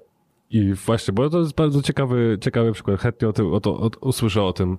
A są te odpowiedzi szczere? Jak... Mam wrażenie, że tak. Czasami dotyczą ceny wprost, że no, Mhm. państwa oferta nie była e, e, najtańsza. No to oczywiście pytanie, a czy cena była kluczowym czynnikiem, na podstawie którego państwo podejmowaliście decyzję? I widzę w tym momencie często u klienta Tak, takie... strach w oczach. O kurde, czy my wybraliśmy dobrze w tym momencie? Ale to też jest często Mhm. jak, e, jak klient... e, Wiecie, pierwszy mail, dwa zdania, jeszcze tam nie mamy wszystkich szczegółów i już pyta o cenę. To zawsze pada, pada pytanie, a czy cena jest kluczowym czynnikiem, na, na, na podstawie którego Państwo podejmiecie decyzję? Bo jeśli nie, no to jakie są inne, a jeśli tak, no to okej, m, wiemy już o co się bijemy, tak? Czyli schodzimy zupełnie na inny poziom. Dyskusji, Ro, tak, tak, i robienia tak W tej naprawdę cenie eventu. mogę wam zrobić to i to, a nie na zasadzie mówienia Tak, no. o całej swojej mam, mam, usłudze. mam, 300, a- mam 300 osób, 5 tysięcy, prawda? No chciałem ich nakarmić, jeszcze przewieźć helikopterem. Mm, To Jezus w takim razie. Tak, dokładnie. Ja nie wiem, panowie. Ja nie wiem, panowie, czy wy się ze mną zgodzicie, e, ale ja przynajmniej mam takie podejście w mojej branży, że jeżeli klient przychodzi i, i pierwszym pytaniem jest cena, no to ja tej ceny w ogóle nie podaję, tak? Nie ofertuję takiego klienta, bo to często albo jest rozeznanie rynku, e, żeby gdzieś tam negocjować z innym klientem, Albo po prostu jest to klient, m, gdzie cena jest decydująca i to często będzie bardzo słaba współpraca, tak? bo nie, nie skupiamy się na wartości, klienta nie interesuje, co my jesteśmy w stanie wnieść, tylko skupiamy się na tym, żeby było jak najtaniej. I ja szczerze mówiąc, po prostu m, na tym etapie kończę współpracę, tak? kończę rozmowy, bo, bo często jest to, jest to zupełnie nieopłacalny biznes. Wiecie co? E, Ja jako osoba, która się zawodowo zajmuje sprzedażą, połączyłbym to, co powiedziałeś Mateusz, z tym, co powiedział Michał. Znaczy, to pytanie, Michał, które zadajesz na samym początku, jest e, najlepszym z możliwych, które można zadać. I jeżeli, Dziękuję. jeżeli faktycznie pojawia się odpowiedź, tak, to jest e, jedyne kryterium, no to trzeba zrobić tak, jak powiedział Mateusz. No to jakby dziękuję, nie? Natomiast jeżeli pojawiają się jakieś inne opcje, e, które też są istotne, to wtedy możemy zacząć negocjować. Wtedy zaczę, za, możemy zacząć pokazywać nasze przewagi konkurencyjne albo to, gdzie się specjalizujemy, co robimy specjalnie. To zaczyna być rozmowa, e, prawdziwa rozmowa handlowa, prawdziwa rozmowa negocjacyjna, a nie po prostu krakowski targ, jak to mówią, nie? Który sprzedawca zawsze przegrywa. I drodzy przedsiębiorcy, jak idziecie sprawdzić swoją konkurencję, to albo klienci, którzy, którzy idziecie sprawdzić e, ofertę konkurencji danego przedsiębiorcy, to naprawdę to bardzo widać niekiedy. I trzeba się do tego trochę chociaż przygotować, a nie, a czy ta usługa zawiera to, to, to i to i to po prostu albo się czyta, albo nauczył gdzieś na pamięć właśnie, jeszcze jak nauczył na pamięć i nie przekręci, to pół bieda, ale jak przekręci, to to, to bywa komicznie. tak, I, tak. wtedy, I wtedy ja sobie niekiedy pozwalam na taką małą nutkę złośliwości i jak mam czas i, i nastrój, to, to płynę. No, te, te, tak akurat są pisane najczęściej e, zamówienia publiczne. albo A, to zamówienia publiczne to jest zupełnie... Gdzie, To jest... ja, ja, nie chodzi mi nawet o, o to, jak auta są zamawiane na tego typu rzeczy, ale no, eventy tak samo. Są na przykład trzy dni na przygotowanie oferty, którą trzeba dostarczyć fizycznie, więc no, w tym momencie wiadomo, że właściwie zostaje jeden dzień na zrobienie tego. A, a specyfikacja jest taka, że rozeznanie się w danym temacie to jest co najmniej kilka dni, jeśli nie dłużej. Więc wiadomo, że no, wszystko jest dograne i tam tylko to zależy, żeby tylko jedna firma właściwie zdążyła coś rozsądnego zaproponować, tak? Tego, tego typu rzeczy. Ale wracamy do tych pytań e, do klientów, którzy nie kupili od nas, bo myślę, że tutaj to było ważne. Okej, czy cena była kluczowym czynnikiem? Dlaczego? Ehm, tego, tego zakupu nie, nie, ten, nie zasłoni, ten zakup nie został dokonany. Ja sobie mogę pozwolić na to, że e, robię to głównie bezpośrednio, tak? Czyli mail, telefon i się dowiaduję mniej więcej, e, co jest grane. Ale no właśnie, jak, jakie macie pomysły na docieranie do ludzi, do których takiego kontaktu nie macie? Bo moja firma nie obsługuje tysięcy klientów, no bo to jest branża raczej, gdzie tych klientów w miesiącu jest kilkunastu, no może czasami kilkudziesięciu, no to dalej taka liczba, że da się z każdym mieć ten personalny kontakt. No zresztą charakterystyka działalności nas do tego zmusza. A, ale no są takie branże, gdzie no dalej ta informacja będzie bardzo cenna, w każdej będzie bardzo cenna, ale no nie mamy możliwości do tego, żeby do każdego przedzwonić, tak? Wiesz co, można próbować na pewno działaniem remarketingowym, e, tylko trzeba wtedy pamiętać, że jako, że to są osoby, które no nie kupiły, to też nie czują się jakoś specjalnie zobligowane, żeby nam jakąś informację zwrotną dawać, więc nie można od nich oczekiwać jakichś ni- niesamowicie długich Tutaj wypowiedzi. mamy krótki 400-stronicowy formularz albo 400-pytaniowy formularz, dokładnie. który pozwoli nam na dopasowanie naszych usług do Twoich potrzeb. Myślę 3 do 5 pytań i to najchętniej, najlepiej na zasadzie checkboxów, gdzie, gdzie ludzie będą mogli nam w 30 sekund po prostu to odklikać. Ale z możliwością y, uzupełnienia y, od Jak najbardziej, otwartego. dla chętnych, bo też się nam zdarzą klienci, którzy nam dadzą na koniec jeszcze, czyli jakby powiedzmy sobie do pięciu pytań, gdzie odznacza się tylko checkboxy i na samym dole uwagi, jeżeli chcesz się podzielić czymś, czymś więcej, to będziemy bardzo e, wdzięczni i zobowiązani. Myślę, że to, chyba- to, to chyba jest taki naj, naj, najwłaściwszy e, sposób. I uważałbym z tym rabatowaniem e, potem klienta e, w, w remarketingu. To trzeba robić bardzo umiejętnie, bo jak zrobimy to nieumiejętnie, to pokażemy, jest, jest szansa, że e, pokażemy, że nasze ceny bazowe są bardzo wysokomarżowe. Ja myślę, że w ogóle trzeba uważać z rabatowaniem i, i najlepiej tego nie robić.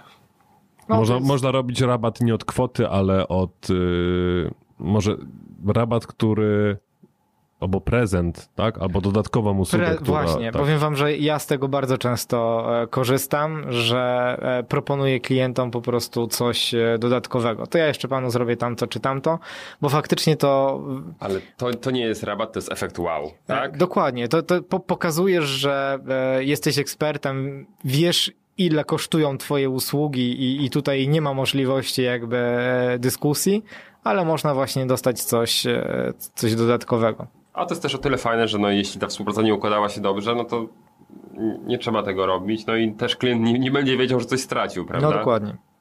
To nie jest tak, że rabat obowiązuje, o ile spełni pan pięć czynników, tak? To jest bardziej na zasadzie, wie pan, fajna współpraca się udała, no to jeszcze dorzucimy Tak, to, dorzucam prawda? jeszcze to. Ja na przykład miałem ostatnio coś takiego, że e, klient zamówił u mnie, e, żebym sprawdził mu jakość sprzedaży w kilku jego sklepach, e, dokładnie w ośmiu. E, Zauważyłem na mapie, e, jak, jak, że dwa mam po drodze praktycznie. I dostał 10 i był ho, mega zadowolony. A mnie to czasowo jakoś dużo nie kosztowało, nie? I pamiętajmy, mamy, mówimy o e-commerce jeszcze, żebyśmy mieli stronę z podziękowaniem i wtedy możemy wyłączyć ludzi, którzy byli na tej stronie z podziękowaniem za zakup z remarketingu, bo na pewno zaoszczędzimy wielu, wielu nerwów e, naszym potencjalnym klientom i teoretycznie wszystkie systemy mm, e-commerce'owe mają to, e, taką funkcjonalność strony z podziękowaniem, ale niektóre nie mają domyślnie włączonych, więc sprawdzajmy to, czy zweryfikujmy sobie, bo to może bardzo boleć. Przedsiębiorcy z wyboru. Podcast dla naznaczonych biznesem. Dobra, słuchajcie, myślę, że na taki czas naszego odcinka już i pewnie i tak będzie dość, e, dość długi, więc myślę, że musi nam wystarczyć to, co udało nam się zebrać. Natomiast trzeba pamiętać o tym i to chyba e, trzeba podkreślić naszym słuchaczom, że e, to, o czym powiedzieliśmy, to są według nas rzeczy, które są ważne, o, które teraz nam wpadły do głowy w momencie takiej, takiej dyskusji między osobami, które zajmują się tym na co dzień. Natomiast nie można tego traktować jako taka jedyna możliwa strategia marketingowo-sprzedażowa, która się po prostu sprawdza i wszędzie musi być. Na pewno tutaj jest znacznie więcej elementów, które e, warto rozważyć, a przede wszystkim to, co powtarzamy w wielu, wielu odcinkach, mianowicie każdy biznes ma inne potrzeby, każdy przedsiębiorca ma inne potrzeby, każdy ma innych klientów. Zatem, żeby podpowiedzieć każdemu z Was, jak prowadzić Wasz biznes, no musielibyśmy każdemu z Was nagrać osobny e, odcinek. Dlatego pamiętajcie, że nie ma złotych zasad, nie ma złotych reguł. Jedyne co to są rady, które warto rozważyć i sprawdzić, czy się sprawdzą w naszym biznesie. Więc dostaliście dzisiaj od nas rozsypankę puzli, e, którą możecie dowolnie poskładać. Możecie zacząć od prawego albo lewego boku, albo od środka, albo od nieba, albo od wody, w zależności co na tych puzzlach jest. Od nieba to najtrudniej. Niektórzy, wiesz, jolo i jedziemy. Przedsiębiorcy z wyboru. Podcast dla naznaczonych biznesem. No to nam się dzisiaj zrobił taki odcinek bardzo mocno marketingowo, sprzedażowo, gruch, znaczy właściwie gruch hackingowy. Zanim e, przejdziemy em, do podziękowań e, i do ostrzeżeń przed Piotrem, tym razem oczywiście uważamy w Budapeszcie, to Mateusz, jeśli ktoś e, tematy marketingowe, tematy sprzedażowe, growth hackingowe, hackingowe uważa za wartościowe, to gdzie mógłby o nich posłuchać i gdzie mógłby się sam skontaktować? Ja zapraszam do, do mojego podcastu przede wszystkim, gdzie nie w sposób tak e, zabawny i przystępny jak w przedsiębiorcach z wyboru, ale opowiadam o właśnie grow hackingu, już typowo o narzędziach, gdzie, gdzie te tematy są po prostu rozwinięte. Więc e, jeżeli ktoś chce to zgłębić, no to zapraszam. Podcast Grow Hacking po polsku. Znajdziecie go na mojej stronie mateuszwyciślik.pl bez polskich znaków. I w notatkach do odcinka. Polecamy, a najlepszą rekomendacją, mam nadzieję, będzie to, że część z przedsiębiorców z wyboru, czyli z prowadzących ten podcast, bezpośrednio korzystało z usług Mateusza w różnych projektach. A zatem e, dziękujemy bardzo za dzisiejszy odcinek e, i zapraszamy za A, tydzień. czekaj, czekaj, czekaj. Jeszcze jedna- Następnego, ale jeszcze, Jeszcze, nie, jeszcze, bo jeszcze, jeszcze, Paweł coś bo- sobie przypomniał. Uważni słuchacze mogliby wyłapać, że w trakcie naszego odcinka na początku było więcej głosów, a na końcu mniej głosów. A, ale jako, że oni obecnych Tak. tylko źle, Tak, to y, Mateusz y, Mike, nie to, że nie komentował, bo nie miał nic do powiedzenia, tylko nie komentował, bo go nie było. Pojechał po prostu. Tak, tak, no niektórzy przekładają y, jednak pieniądz nad hobby, więc... Więc pojechał do roboty, a nie nagrywać podcast. tak, no. e, no tutaj Bo ja rozumiem, rozumiem jakby pieniądz nad hobby, bo coś jeszcze... mówił o utrzymaniu rodziny, że to ważne i Tak, ten... no. jest przereklamowane Tak. wszystko, tak. Ja rozumiem, że Piotr tam w Bukareszt sprawy, tam ten y, Wiktor Urban y, w No nie, no Bukareszcie. kampania, tak, to, ale to kampania jest. on, on występuje w spotkanie. imieniu wszystkich Polaków. Tak. Ale Mateusz pojechał do Bielska I Cieszyna. i Cieszyna. Także jest szansa, że w przyszłym odcinku będziemy mieć lentilki. Mateusz, właśnie. Do Mateusz. Mateusz. Albo nie, lentilki. nie możemy powiedzieć, bo nie będzie słyszał. No, lentilki Trzeba przywieźć. mu napisać, ale lentilki, może rum? Oni tam A mają może takie- firmę z Czech przywiezie? Firmę, o. SRO. Jest jeszcze coś, co mógłby... Nie, nie może tego przywieźć. Oj, tam nie może, nie może. Nie, Medyczną nie marihuanę? Medyczną. Marihuanę? No, a na co to komu? Komu to potrzebne? Dobrze, no. E, to skoro już rozpoczęliśmy beczkę z śmiechu, to zapraszamy was do ostatnich minut, bo tam będzie sporo. Jak zawsze. Nie tak sporo jak w poprzednim odcinku. Bo, bo... nie, w ostatnim odcinku to... Ho, ho, ho, ho, ho, ho, panie. Ja tylko czekam, kiedy będzie dłuższa końcówka niż merytoryczny odcinek. I sądzę, że to się może wydarzyć na początku września, bo mam przecieki o gościach. Dobrze. No i właśnie tymi przeciekami e, Kończmy, tak, kończmy, kończmy. kończmy, kończmy. Dziękujemy wam bardzo za dzisiejszy odcinek. Siema, cześć. Na razie. Pa. Przedsiębiorcy z wyboru. Podcast dla naznaczonych biznesem. Porady, studium przypadków, nowinki, analizy, dyskusje, rozmowy, opinie. Dzień dobry drodzy słuchacze, witamy serdecznie w 19 odcinku podcastu Przedsiębiorcy z Wyp... P-O-R-U. dzieje? Nie wiem, nie wiem, późno poszedłem spać, wczoraj do późna piłem coś. No właśnie. No i jak widzicie mam... Wicie, rozumicie. Jo, jo, jo. Michał, opanuj się. To, że chlejesz po północy, to nie znaczy, że musisz być do północy. jest wszystko w porządku, No. szefundziu, szefundziu. Kierowniku, Z wami to nagrywanie podcastu faktycznie jak robota na budowie. jak próbuję znaleźć, jak jest placek po węgiersku, po węgiersku. Madziar torta, ale to raczej nie, bo to chyba jest bardzo dosłowne przy tym. Dawaj. Wyborczej. Na Węgrzech w Bukareszcie. tak, tak. Halo Bukareszt, halo Bukareszt. Pozdro Rafał, bo to mm, z tobą rozmawiałem. Panowie, wyceńmy się dla Netflixa może, co? Nie ma takich pieniędzy. Ewentualnie jedyne kwoty, jakie mogą padać, to będą um, Rahim Coiny. Mość, panie, wstydu oszczędź. Dobrze. Osmana nie słucham, nie czytam, także...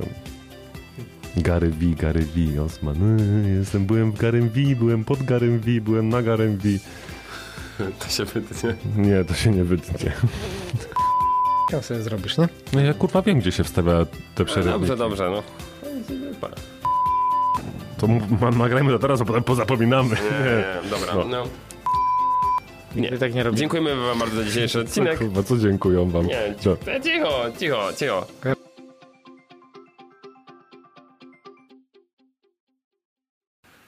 Proszę Państwa, mamy tutaj taki, e, taki e, żart, prawda? Idzie, e, idzie dwóch, e, dwóch facetów, prawda? Jeden kopie tą dziurę, a drugi za nią go e, zasypuje, tak? I podchodzi tutaj obywatel i pyta tego pana, dlaczego panowie tak tu pracują? No i ten drugi odpowiada, że by jeszcze był trzeci, który wsadzał drzewa, ale, prawda, e, go zwolnili.